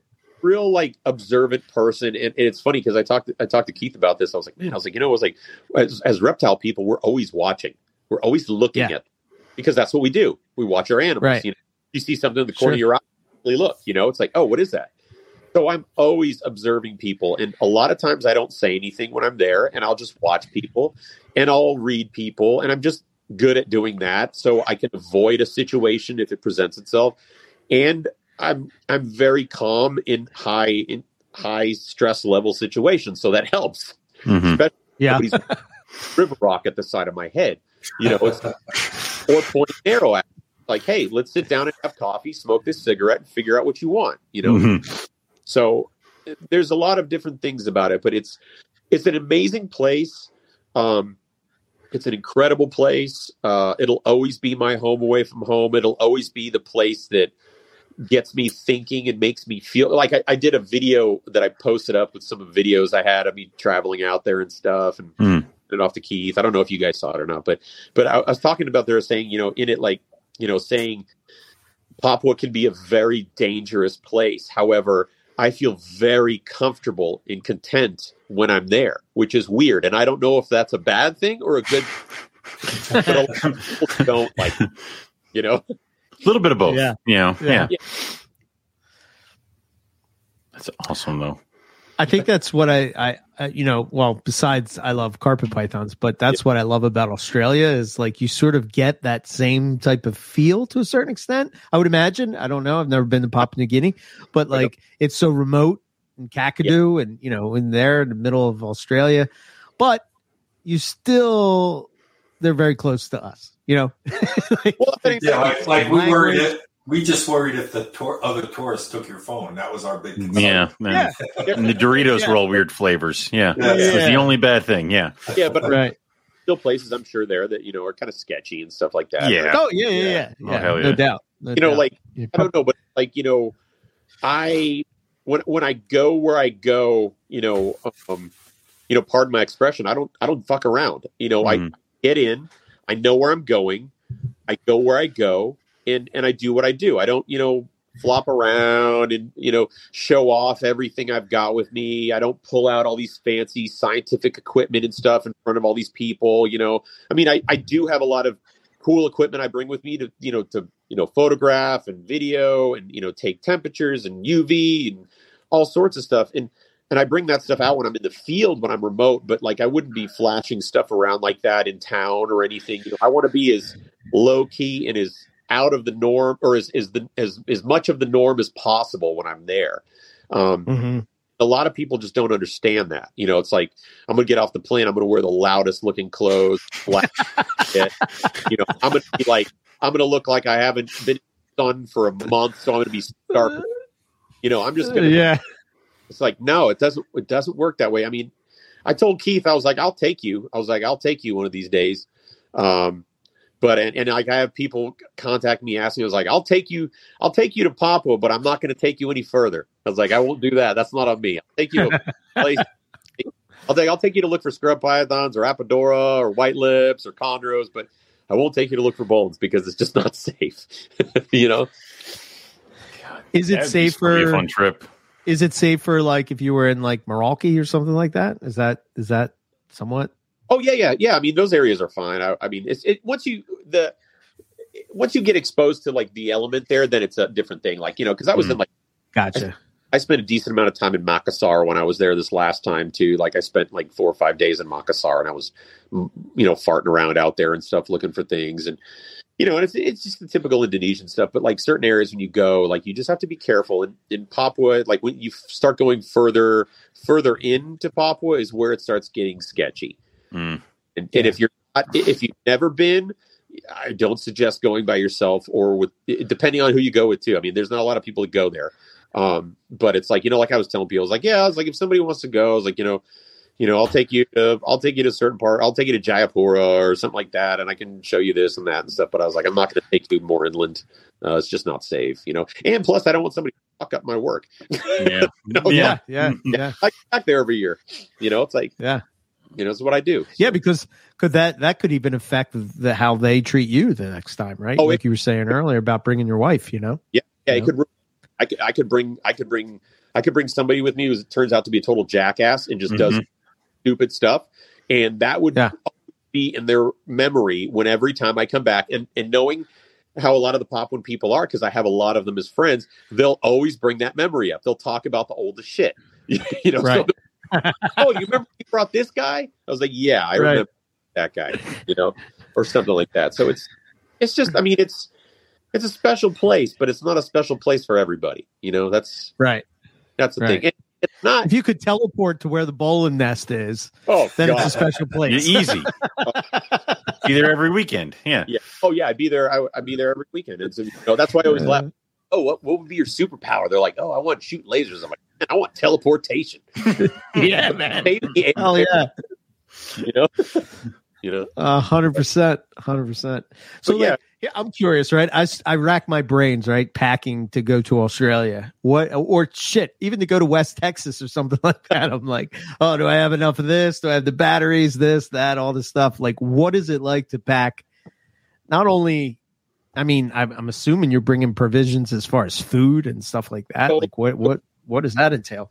so like when I travel to when I go to my when my my site, so I usually you know I I pack I try to pack as light as I can like wise because like most of it's all like equipment stuff I'm bringing like so like I have a drone with me I have all these uh, temperature environmental you know uh, equipment uh, my camera gear you know stuff like that you know ponchos you know I've got you know things you know rubber boots all this stuff. So I've got all that stuff that way I can do that. And then you know, and then I always carry a medic bag with me no matter where I travel to, especially when I'm in Papua.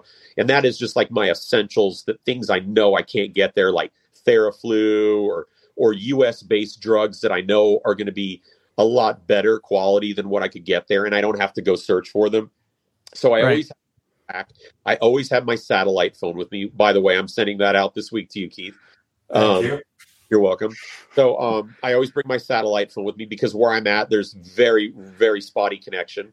Um, I have what else do I bring with me? Uh, uh, very few clothes. Um, I usually will get stinky while I'm out there, so I know I'm working. You know, um, right. uh, what else? Uh, yeah, it's mostly that kind of stuff that I bring with me. Uh, I try to keep it simple and sweet. I always bring a flashcard drive with me. I don't know why, um, uh, just in case I want to get a picture somebody might have or something like that. Or Mhm. uh, lots of um, lots of backup battery uh, packs I use for my cell phone if I need, or for charging up Right. stuff. Six or no, I think I, I think I have four of those um, power banks that are solar charger Gotcha. ones. Those with Yep. me. Nice. What else do I have? Uh, what about water? so I when I go into when I'm in town when I'm in the town before because it's like a two and a half hour drive by four wheel drive to get to the site. Then it's to the village, and then from the village we walk. So what we do is before we head into the village, I um, I stock up on water. I stock up on rice, I stock up on noodles, and I bring all that stuff into the village because I owe food for the village. Um, Okay. So- so I, I feed basically the whole village while I'm there. Um, and it's kind of like I always give them money too, just to kind of say, hey, you know, it's me again. Here's some money. You know, it's good seeing you. I hope this helps out. I'm paying for food also, Mm. so I don't have to carry. You know, when I'm hiking and stuff, I carry water, but um, not as much Yeah. as I. But I'm trying to think if there's anything else I carry with me. Um, I got all sorts of stuff I bring, um, but uh, but you know, for the most part, it's like real practical things that I couldn't get out here Mm.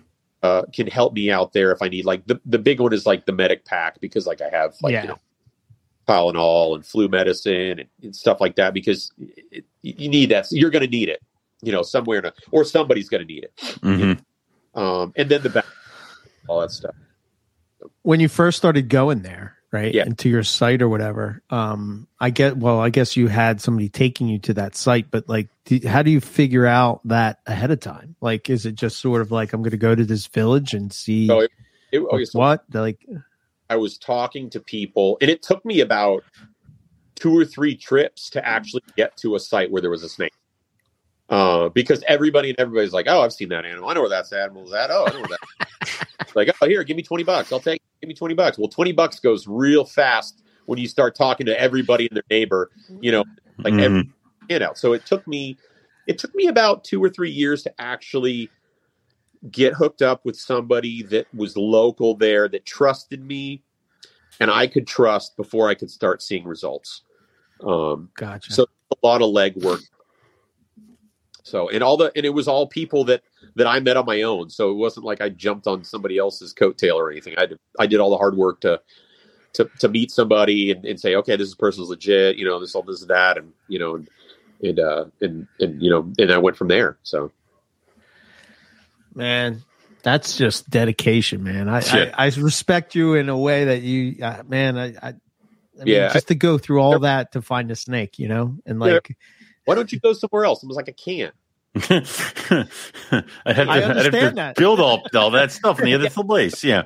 I invested almost 15 years of my life going here. Why why not keep going? You know, let's keep going. Yeah. Mhm. You know, yeah, you know. So it's uh, you know, it can't stop. That's the thing. You're you're That's- really our only only finger on the pulse when it comes to, to Boeleni over there. You know what I mean? Really, who else are you going to Yeah. talk to? To- Yeah, well, to, to get that, you know. Yeah, I mean, as far as I know, I'm the only one that's doing consec- doing consistent field work, Mhm. consistent work. Um, I don't Uh, even think there's anybody really, even in the academic world, really doing a, a lot of work. I mean, I think of Daniel Natusch or somebody like that, Jessica Lyons, um, but like, you know, just doing anything on Indonesian pythons in general, you know. yeah, I Maybe don't I'm know. wrong, but I don't think there's anybody that's doing anything like with what I'm doing. Um, with the and it's probably because it's so hard to get there. Yeah. you know, just it's expensive. It takes a lot of time, and it's just like, and it's it's hard. Like, Yeah, Finding- well, yeah, Mhm. let's let's face it though. A lot of people today they just want to go and they want to see a Boelen's python and they want to film it so they can post it, and then they're done with it, and then they move on to the next thing. yeah, Yeah. Like, exactly. That was you know, thing. I have what what you're doing is totally different. Like you'll go and like you say, you're just picking up that female being scarred is like Mhm. information that you really that's what you got over the last two years. You know what I mean?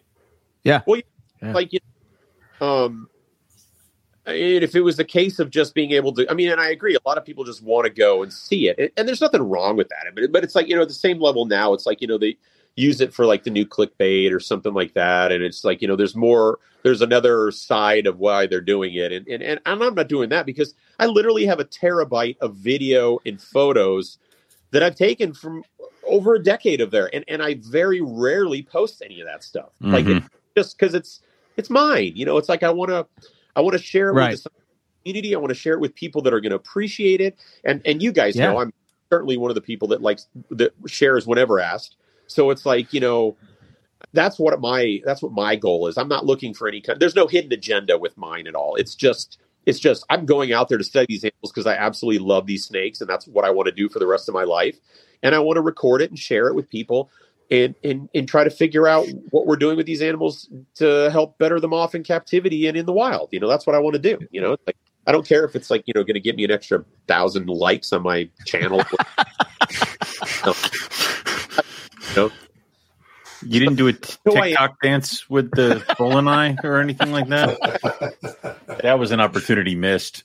If that was uh, like like if that was the case, I, I I've got I've got hundreds and hundreds of photos and hundreds of videos of, of things that nobody's ever seen out there that I that I posted. You know, I just decided to do that one recently because I was like, Keith, I'm going to send some, post something up. So he's like, Oh, I started crying. I'm like, Okay, cool.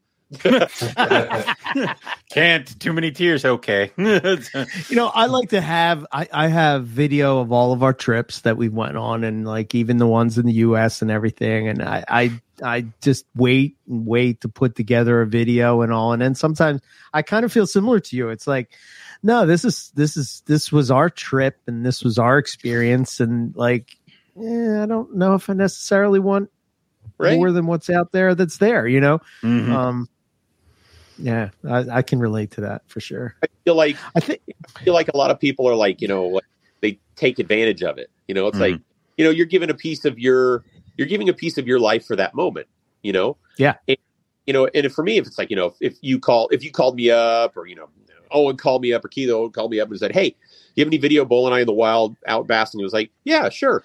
Could you send it to me? I was like, Yeah, no problem. Yeah, of course, here it right. comes. Yeah. But for the majority of people that ask for it, I feel like it, it it's not the intention for it is hidden. You know, like right. there's wanted for it, and it's not like. And I, I, wanted to say, do you realize like like you guys know like what went into what went into filming that? Like I yeah. had to fly across the world, been on three planes just to get that once, or more than that, four or five planes. I spent thousands of dollars to yeah. get. I risked my life for ten seconds of footage. You know, right? Like, why share?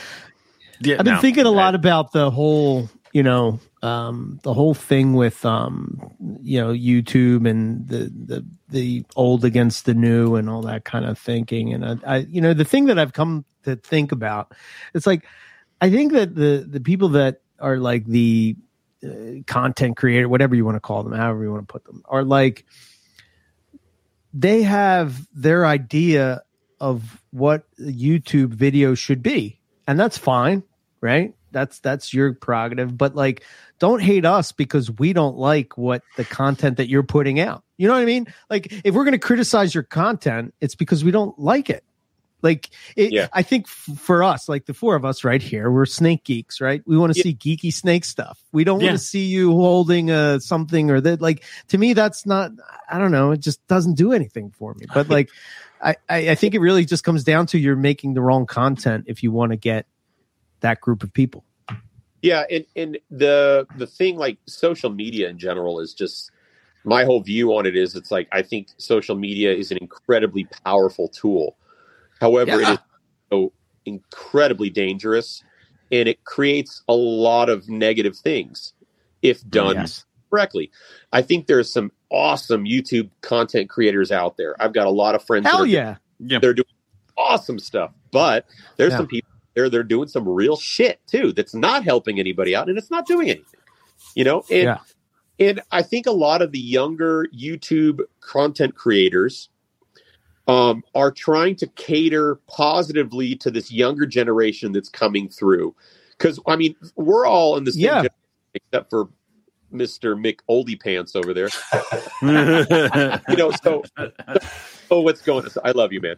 So I so you know the way that like because I have a 13 year old daughter and and I see right. what I see what she's into and I see what she follows online and all this and that and it's flashy and it's funny and it's edgy and all this stuff and and and I and I think these younger creators are trying to cater to that but but but they have to tread really carefully with how they do it because mm-hmm these people that see this YouTube is is what is going on. So they see this and they they they base everything off of what they're seeing on TV or on, on this YouTube essentially. So where you yeah. know so it's different. It's, it's a, it can be a very dangerous or a very slippery slippery slope in a lot of ways with with what's going on. But there's some really great content out there.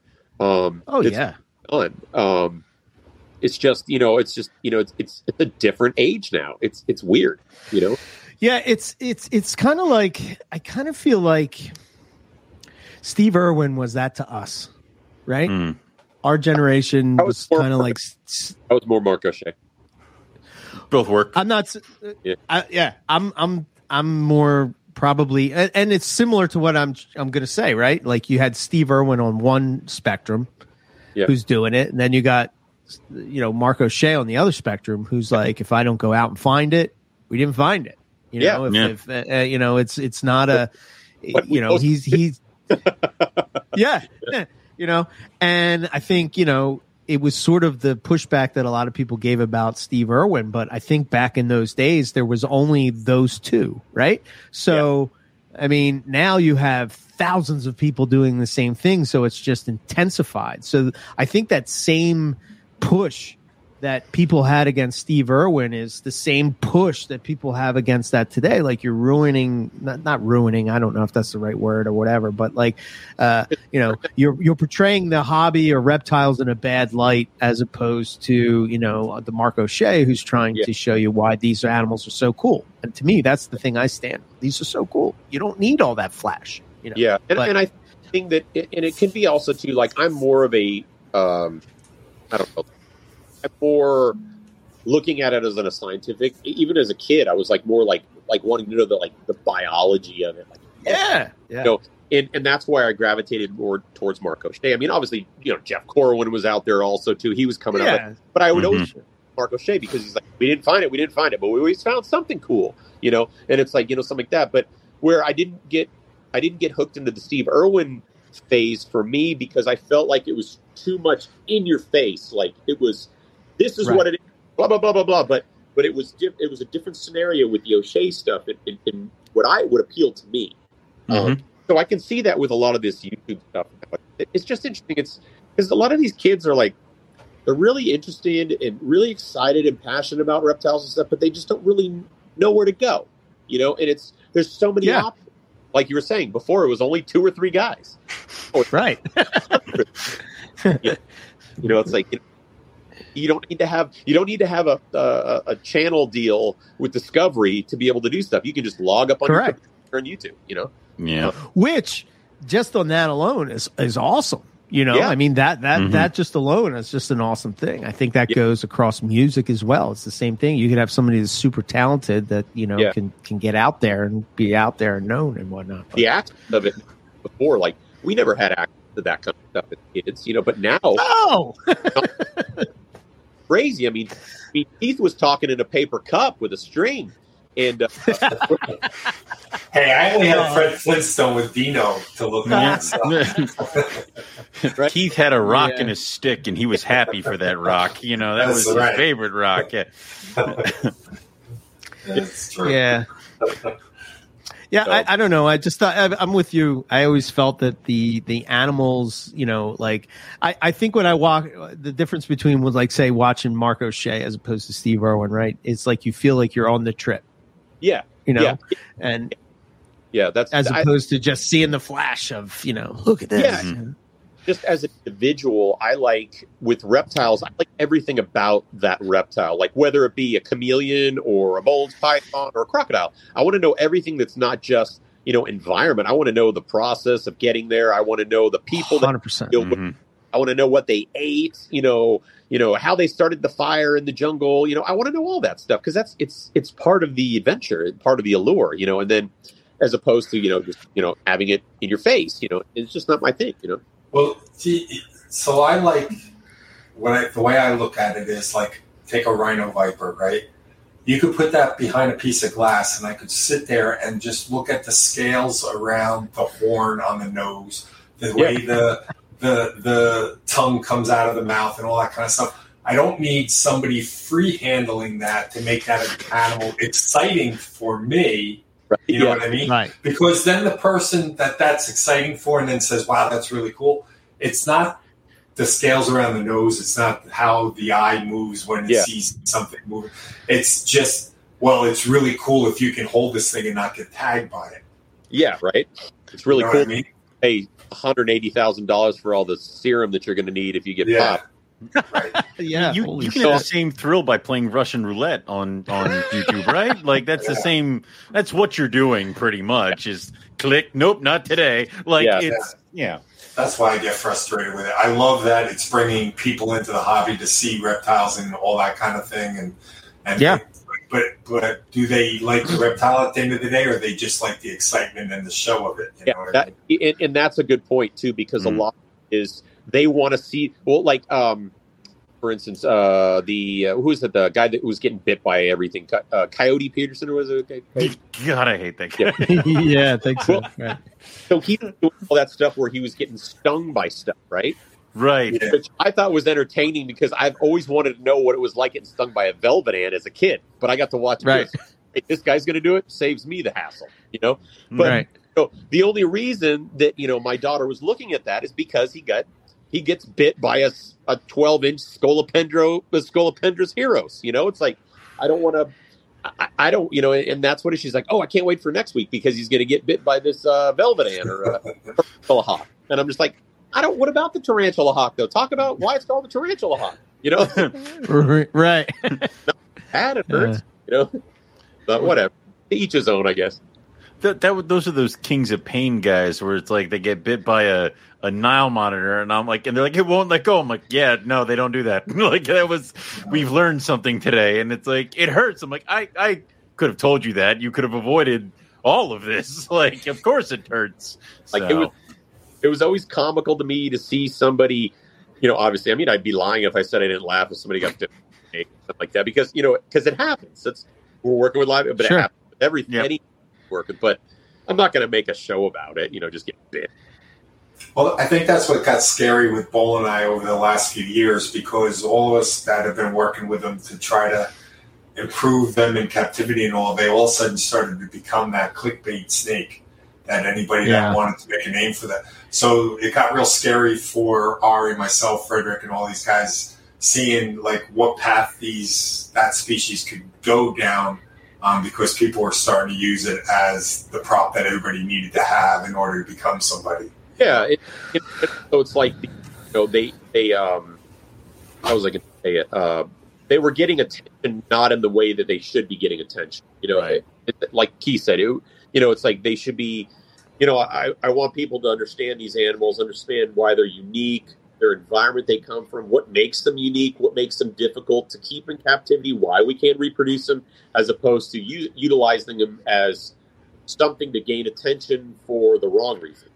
And, and that's that's a difficult thing. That's when I start getting upset about it because that that was it still is kind of scary, you know, because it's like, you know, but at the same time too, there's a lot of, you know, younger kids that are coming into the hobby that are very smart and very good at what they're doing, and you know, they might be able to figure it out instead of us. Absolutely. Yeah. Like, Absolutely. Um, That's why a lot of times I hate when older school guys will will will push back with sort of what you said earlier, like. What, what, what do you mean? We already got this figured out. Why do you need to know more? Just do what you're doing. It's a, yeah, yeah, you know, why why ask questions? Just do it. It's Yeah. always been done. Yeah. or don't you even know, we're give uh, you know a younger kids a time of day. Like, I remember, I remember going to my first Daytona, and it was like I remember walking.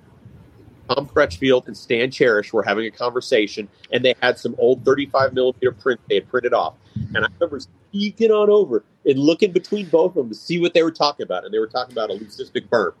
And I remember trying to over, like overhear the co- whole conversation. And you know, I'm good friends with Tom, and and and, and I started, and I'm I like to say I'm friends with Stan as well. And it, it was funny back then because I remember they were like, "Who's this kid? Like creeping around over here? We're trying to be weird about it, you know." So it's like you know, I'm always keen to talk to people, no matter how young they are. I mean, we, we should all be hell yeah. we should be on the knowledge in a positive way, you know, Mhm. positive man.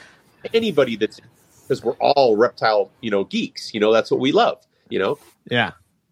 I think it's like uh maybe it's maybe I, I mean I'm not a dad so I don't know but I think maybe it's part of like a fatherhood type of thing or maybe it's a male thing that's in in me or whatever but I feel like when I'm talking to whether it's somebody in my family that's young or you know a, a young kid or whatever about snakes and I'm talking to them and I can see that they're you know they're excited about it I feel like I'm passing information to them that somebody passed to me, and it's it it, it makes me feel excited and good and rejuvenates me as far as like getting excited. Wow, these are cool. Damn, I forgot. I took for granted how cool Yeah. these were, you know, because I stare at them every day, you know. But Mhm. when you have that other person that is is fueling that passion back in you, and then you're you're you're giving them that info, I don't know. It's it's a win win as far as I see it. But I had a conversation uh, with Quetzal about this a couple months ago. We had we have a big exhibit, and I'm not trying to like plug by any means. I don't. Plug away. We all want to plug go. away, man.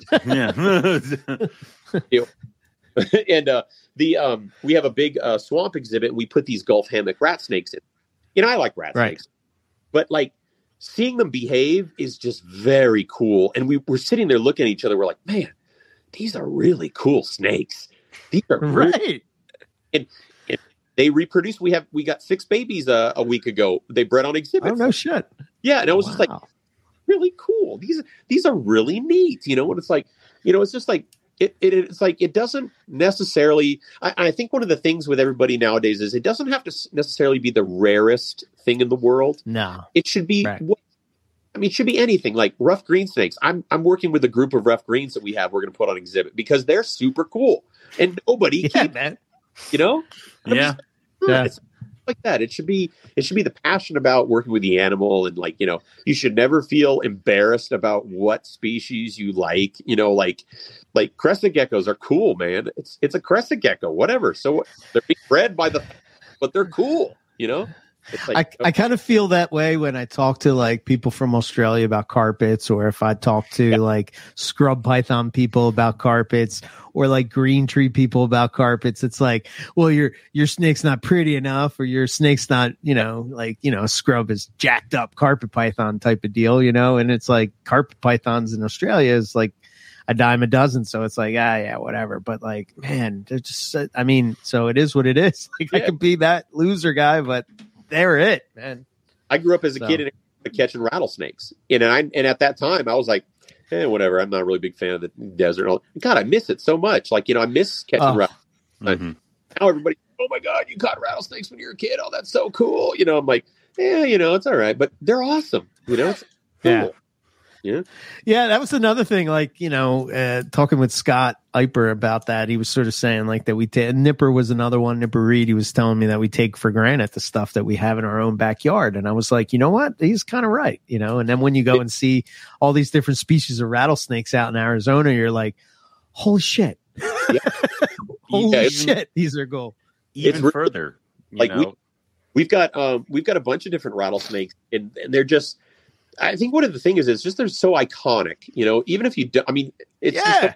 a rattlesnake. Everybody knows what a rattlesnake is, and Yeah. and it, they're very interesting, and and we get to see like really cool behavior. Like we have some timbers uh, in a big enclosure, and and the males are like combating up at the glass and stuff. that's Yeah. awesome. And there's behavior that you would never get to see in activity in a regular size enclosure for No. that matter.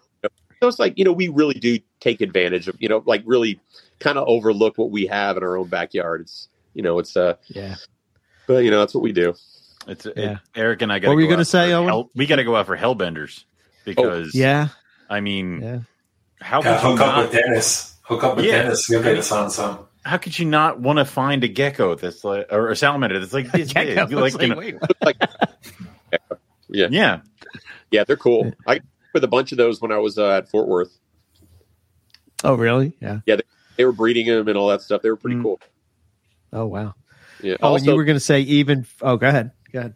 dude, that was neat. What's that? The uh, giant Chinese Andrias. those that would be cool. Wow.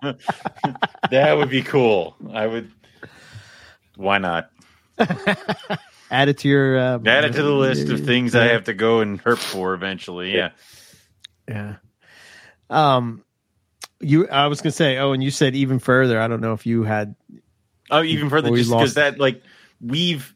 I feel like we've barely scratched the surface of just herping in like Pennsylvania and stuff like that, Oh, hell, Jersey, yeah. Delaware, Yeah. with with the hellbenders and stuff like Yeah. that. Yeah.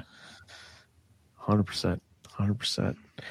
Um, I guess uh, I, you know I'm curious, Ari, with the work that you do, how does your relationship with academics Is that do you have a, Better a or good- worse than normal herp, no, normal herpetoculture person?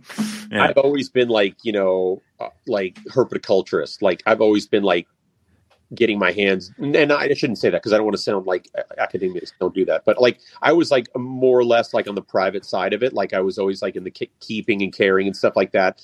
And I never Right. really the academia side of it. And like within the last probably ten years, I like really started trying to get into that with putting out books and putting out papers that were like noteworthy information and stuff. So like I, I get a lot of the academia people and, and I, I would like to get more academically involved as I get older, you know, with what I'm doing because I, I want not just because like it'll be like um, a goal for myself and make me feel happy about what I'm doing, but it'll also be around forever. It won't it won't die when I die, you know. So it'll be it'll be in the literature, and I want that, you know, because because I work really hard to do what I'm doing.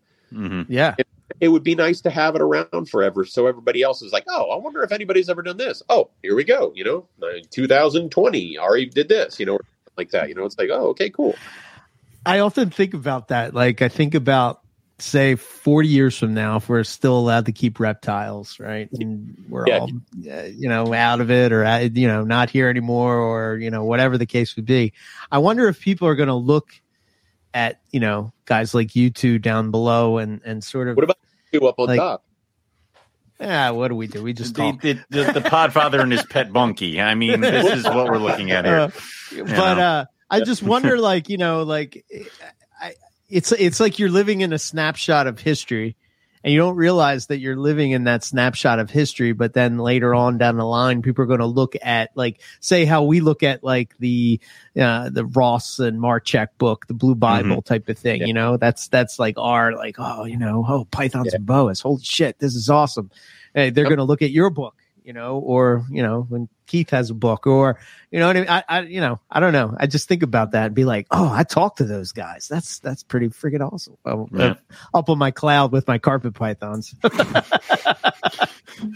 I think I, I think a lot of it, like you know, like I don't know, within this last year, I'd say like you know, it really kind of dawned on me like how short life is. Like everything moves so fast. Like time just Yeah. moves. hmm People that we know, people that are close to us, you know, they they pass, and it's like you know, it's like why waste why waste the time we have and, and not try to leave something behind? You know, Mhm. like yep something that somebody else can can utilize, somebody else can enjoy, somebody can remember and say, "Oh, I remember that," instead of not trying. You know, it's like it, it, you've got to, yeah, you have to do it. That's just that's just how I think, anyways. Like, you know, I'm like, I've always been like that. I was like, I want to do this, and I'm going to do it. You know, and nobody's going to get in my way. I'm going to do it. You know, it's like, but I want to leave something for people. I want to leave something for people to be able to utilize in a positive positive way. hmm I'm right there with you. That's what drives me to do this. You know, it's like I, you know, I don't really care if we, I, if I make money at it or whatever. I just am trying to figure out a way that I can put my imprint. Yeah, Eric the and I are hobby. so millionaires from this show. so we drowning Yeah. in money. I Right. have 12 I- I- Boeleni behind me. I just haven't told you guys about it. I just play a poor supermarket worker on my daily life. Yeah. you know, I, I do insurance for fun. Yeah, I, I actually want to get the, the book done, and I don't care if even one copy goes out. I, I seriously just want it kind of for even in my family, Mm. yeah, so that my grandkids and their kids and their grandkids can say, "Holy shit!" Back in 2020 or whatever, you know, our great great Yeah. great grandfather wrote this book. I don't care if it goes out and anybody reads it, but if it's in my family, at least it's something they can look back at and say, "Wow, this guy was a freak. He dealt with snakes his whole freaking life." And you know, like seriously, like you know, it's just something that I can leave man. to my family more than anything else. That's why I really want to get this book done. well, I can't wait a couple copies of that. I, it's it's still Ditto. yes or no if it's going to be a pop up book or not. I mean, I got a know? spot right here.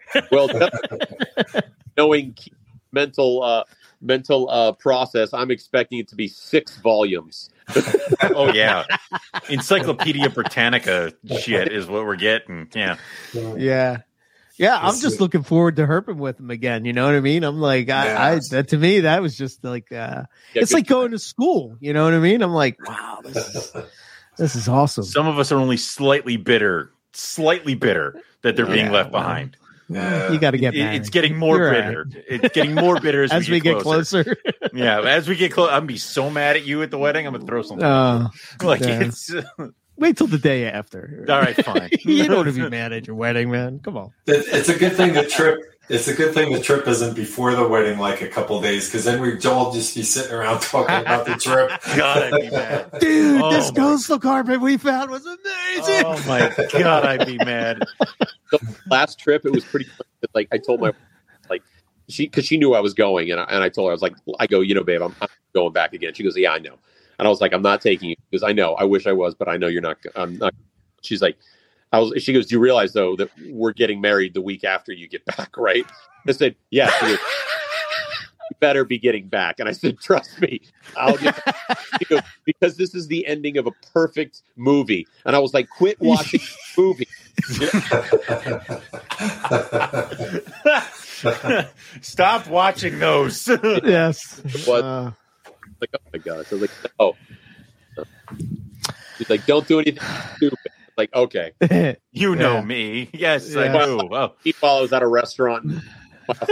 Said, hey, I, uh, I'm sending somebody to pick you up. Meet me here. I'm like, okay. And I go outside with, you know, still eating my food, and some random guy on a moped picks me up, and I jump on the back with him, and I drive off. I'm like, Never to be seen Uh, again. I sure hope this is my ride. Otherwise, like, it, Damn it. oh, this turned out poorly. yeah. Uh, But, so when you headed back? yeah. Uh, I'll be b- going back. Um, it'll have to be obviously it'll be next year. Uh, I'm going to try to time it uh, earlier in the breeding season this time. I, I because of just like logistics and everything. Mm. This all that I, it was more important for me to just get back. Um, so I was right at the end of breeding season, and the females were already knocked up. Mhm. uh, So I want to get out there like peak breeding season, so I can hopefully witness some combating or or just some breeding. Oh, and nice. yeah. my guys my, my guide uh sends me photos when he sees them so uh, of them breeding so i'm like i want to see it in person so i can say it um, but yeah so that'll That's be the awesome. Probably the next the, the next trip so, but it also depends too like i i might push it a little bit further like mid-year uh just with the the project out here and stuff because i need to get this thing rolling and everything too but but once it's at a point where i can bounce off again i'm going to be gone again That that was the next Well, question. is yeah. when, when's the zoo open? I wish Yeah. like it's already open. God, I'm ready for. I was uh, but uh, we're we're getting ready to do a uh, a soft opening probably in the next month or so. I'd say Oh, cool. Um, it'll be like our first uh, like our gift shop area, their ethnographics museum, and then our temperate building will be open for people to come in. And it'll be a uh, a pre-purchase ticket thing online. I think so. Mhm. We'll I don't know, like 50 people, 50 tickets a day, essentially, uh, just to get things moving. You know, people coming in, getting starting to generate some some some income from it, and uh, and then once we'll while we'll still be working on our two story building, which is uh, I'd say it's about 70 percent complete now. So, um, cool. Yeah. So I, I- Enclosures you guys did were amazing. I mean, I do. They Oh, look amazing. gorgeous. I'm excited. thank you, thank you. Yeah, I was uh, I was in there jackhammering one apart today, actually.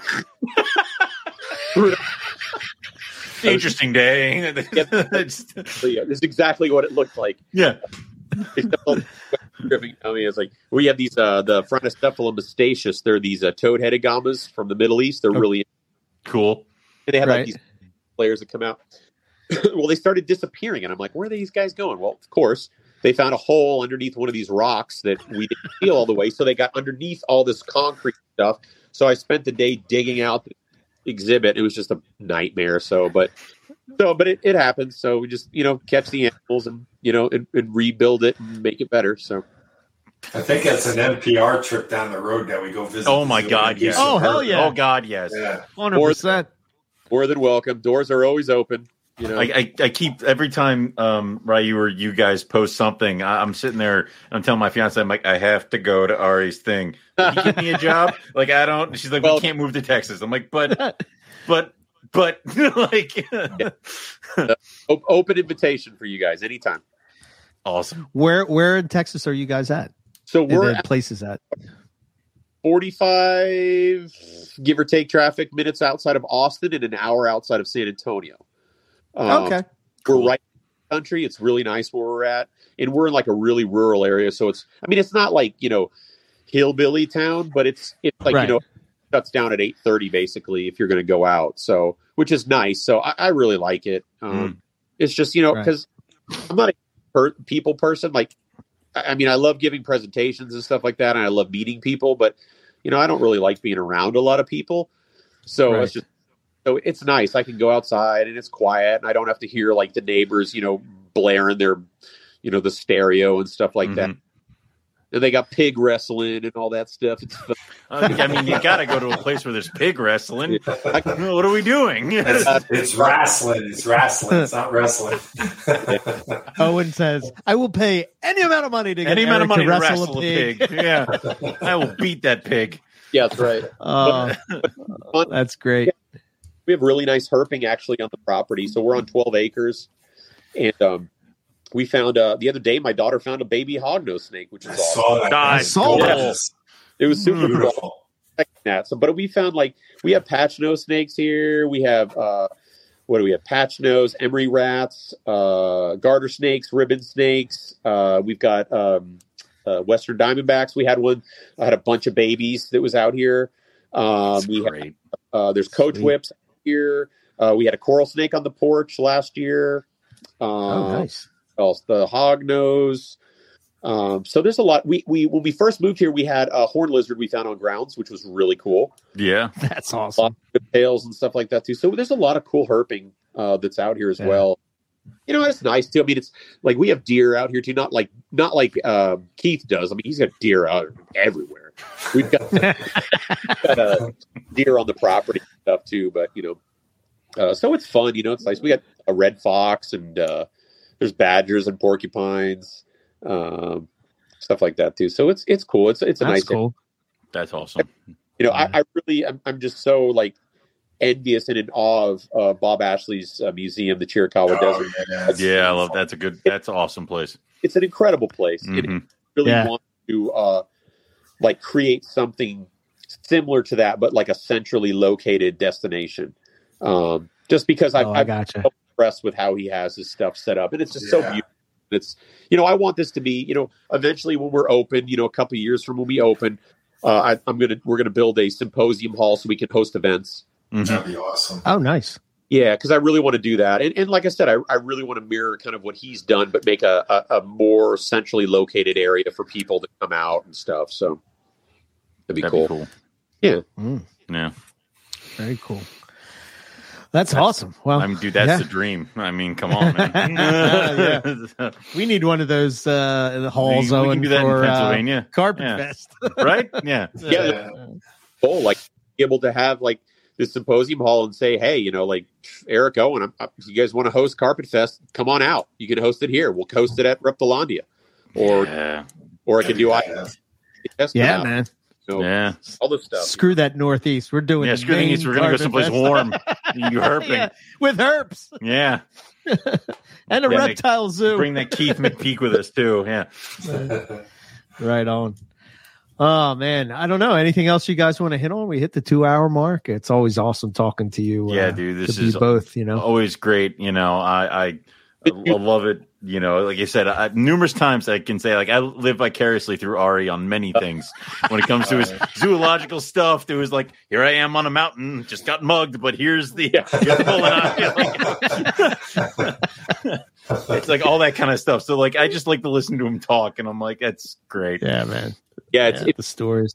uh, I haven't done presentations in a while because of just the COVID stuff. So I really, I really miss the opportunity to talk to people and you know share see what I love doing, and then talk to people that you know I, I consider family and stuff too. Just because like you know I've got a, a strong long history with you guys too. You know, especially Yeah. Keith. But It's always nice you know to come back on and and see what you guys are doing and all that. It was I had a great time with uh, hanging out with Keith a couple weeks ago. Despite the reasoning I was there, we just had a really good time. So Yeah. Yeah.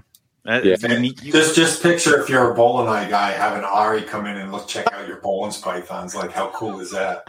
oh, You know? I went like Keith like must have rubbed them down with some oil or something Oh, beforehand. yeah, like he yeah, buffed yeah. them up real good.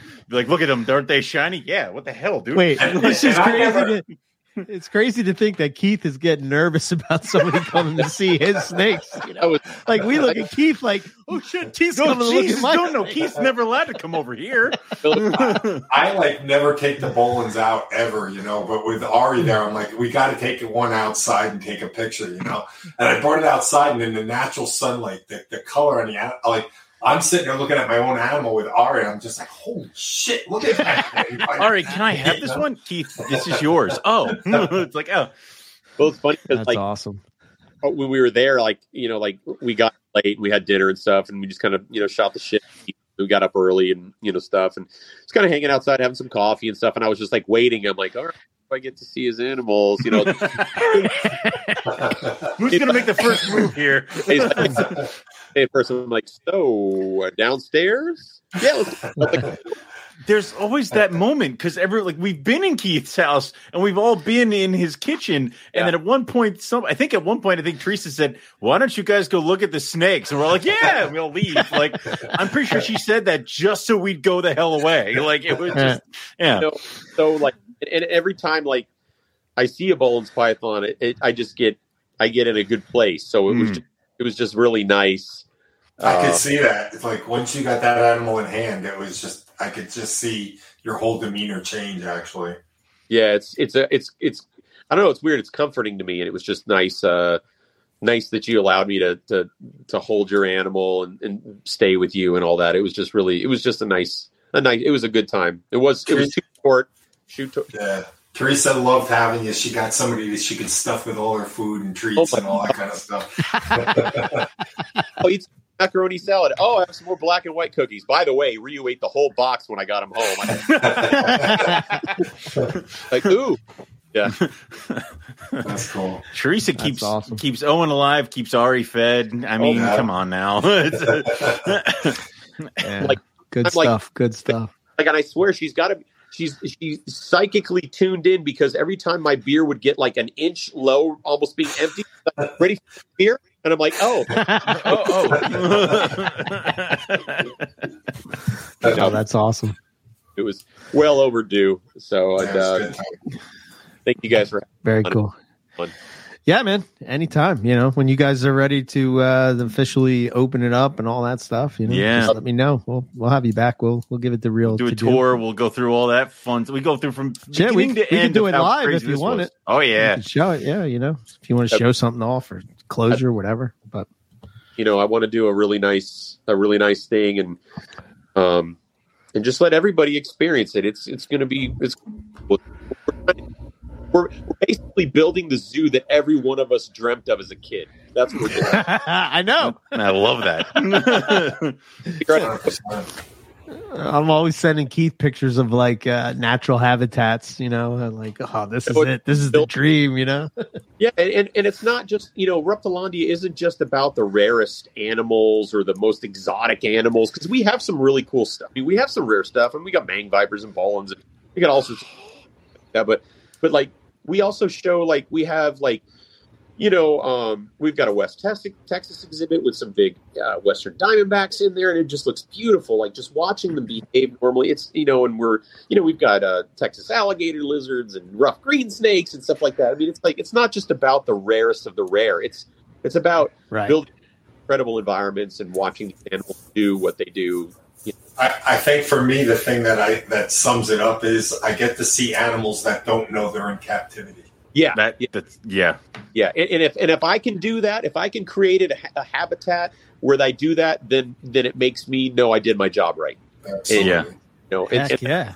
that's the tricky part to be able to do that where you're providing everything that we think we should be able to provide and and, and, and do that i mean it's like it, it just makes it so much fun like it, it's just so cool God, Mangs. I, I have an obsession for Mangs. That's awesome.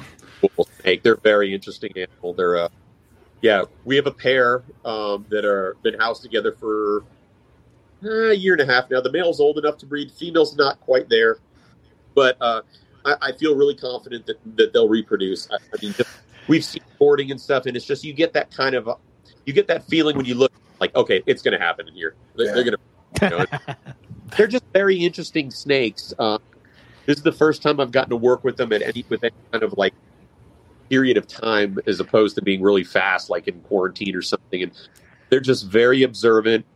Uh, they're they're typically very well mannered. Our animals, um, uh, but they're they're just they're just really interesting. They're uh, a really cool snake. I, I'm really uh, I really enjoy working with the um, our timber rattlesnakes. They're really cool. I've never got to work with them before, and they are neat. Um, Yeah. Yeah. I mean, beautiful as it is, but but their just behavior is a very interesting snake. They're just very inquisitive, um, Mhm. uh, but they're just cool. There's like little things, and then like, I've got like eastern box turtles in our our, our swamp exhibit. They're just like all up in everybody's business. You know, it's like you know, I was like, when, I, I was cleaning glass, like nibbling at my ankle and all this. I was like, get it. Come on, you know? That's awesome. But yeah, it's, Right. It's about being able to see all these like really interesting uh, behaviors that we don't get to see, you know, normally. So that, that's what's Hundred percent. That's Yeah. fantastic. I like that thought though, Keith. We'll we'll we'll drop it there. The uh the whole uh they don't know that they're in captivity. That's a good one. Like Yeah. that. Yeah. Cool. Cool. Well, uh, Ari, do you got, do you have anything you want to throw out there as far as like website, book, anything? I'm just working on stuff always. You know, I got some stuff coming out, but you know, nothing's out yet. Uh, everybody should look forward to Keith's book that's coming out. Um, the better be lots of photos. Oh yeah, I'm gonna be hitting you guys up for some. I, I should be mentioned at least once in every chapter. And then Owen said, Yeah, my, uh, open, yeah. Owen advised. Owen advised I should. Owen's thoughts on this are bubble. There's a, there's a disclaimer at the front that says whatever Owen does does the opposite. Do the opposite. told Keith this. I told Keith this. So, Eric, you're going to be with Keith on the trip, right? yes. Yeah. Okay. So, um, when you're there, if you happen to come across anything reptile related that is a traditional carving, painting, statue, sculpture, anything, I want it because I Okay. wanted. Yeah.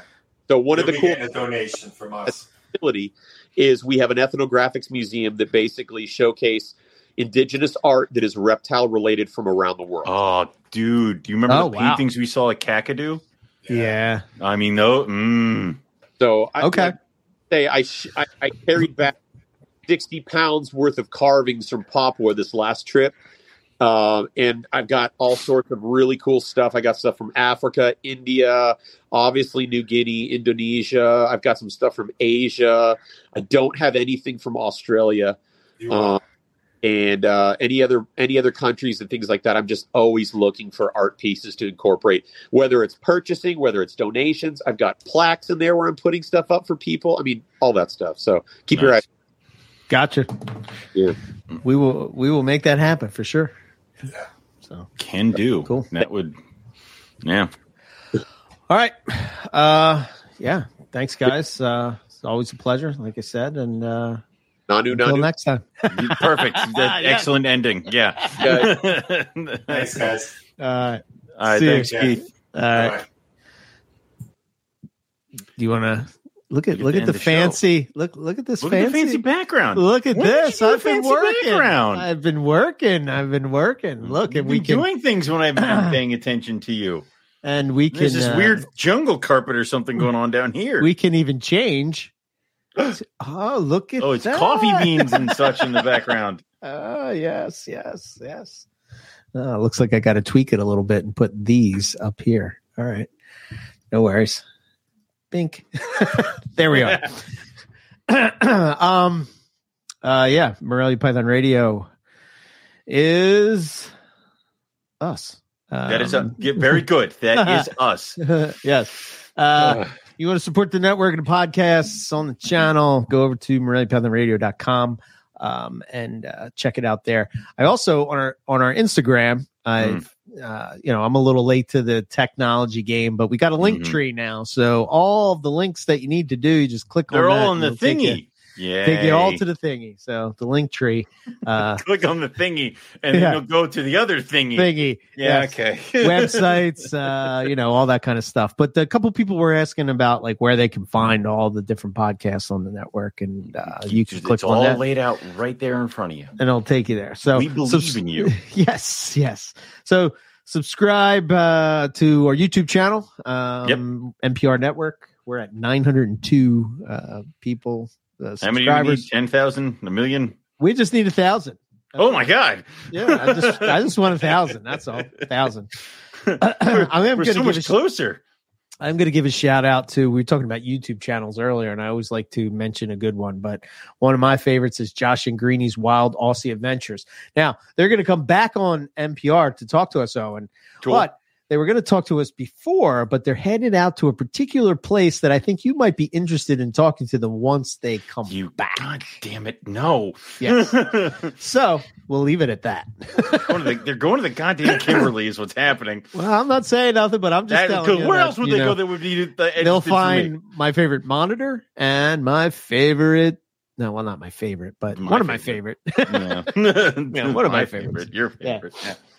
Uh, if you want to get in touch with us, info at MoreliaPythonRadio.com. Uh, everything's been a little goofy. Uh, I, I don't know. I've been behind. We don't on have to explain ourselves to the likes Works- of you. Work's Yeah. been crazy, stressful, all the above. So it is what it is.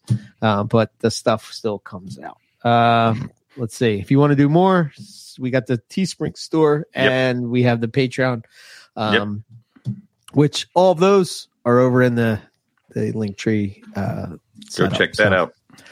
That's all I got. Cool. Um, I got is you can go to rogue-reptiles.com.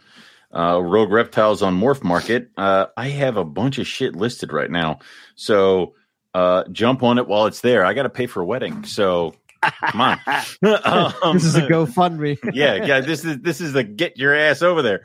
Um, I will be at the Oaks Reptile Show this weekend, um, vending. Wow. So Not after that. So, but yeah, what sure. was that? What? This will be out after Oh, that. god damn it. All right. Well, I'll be at the Hamburg show in October too. So um come check me out there.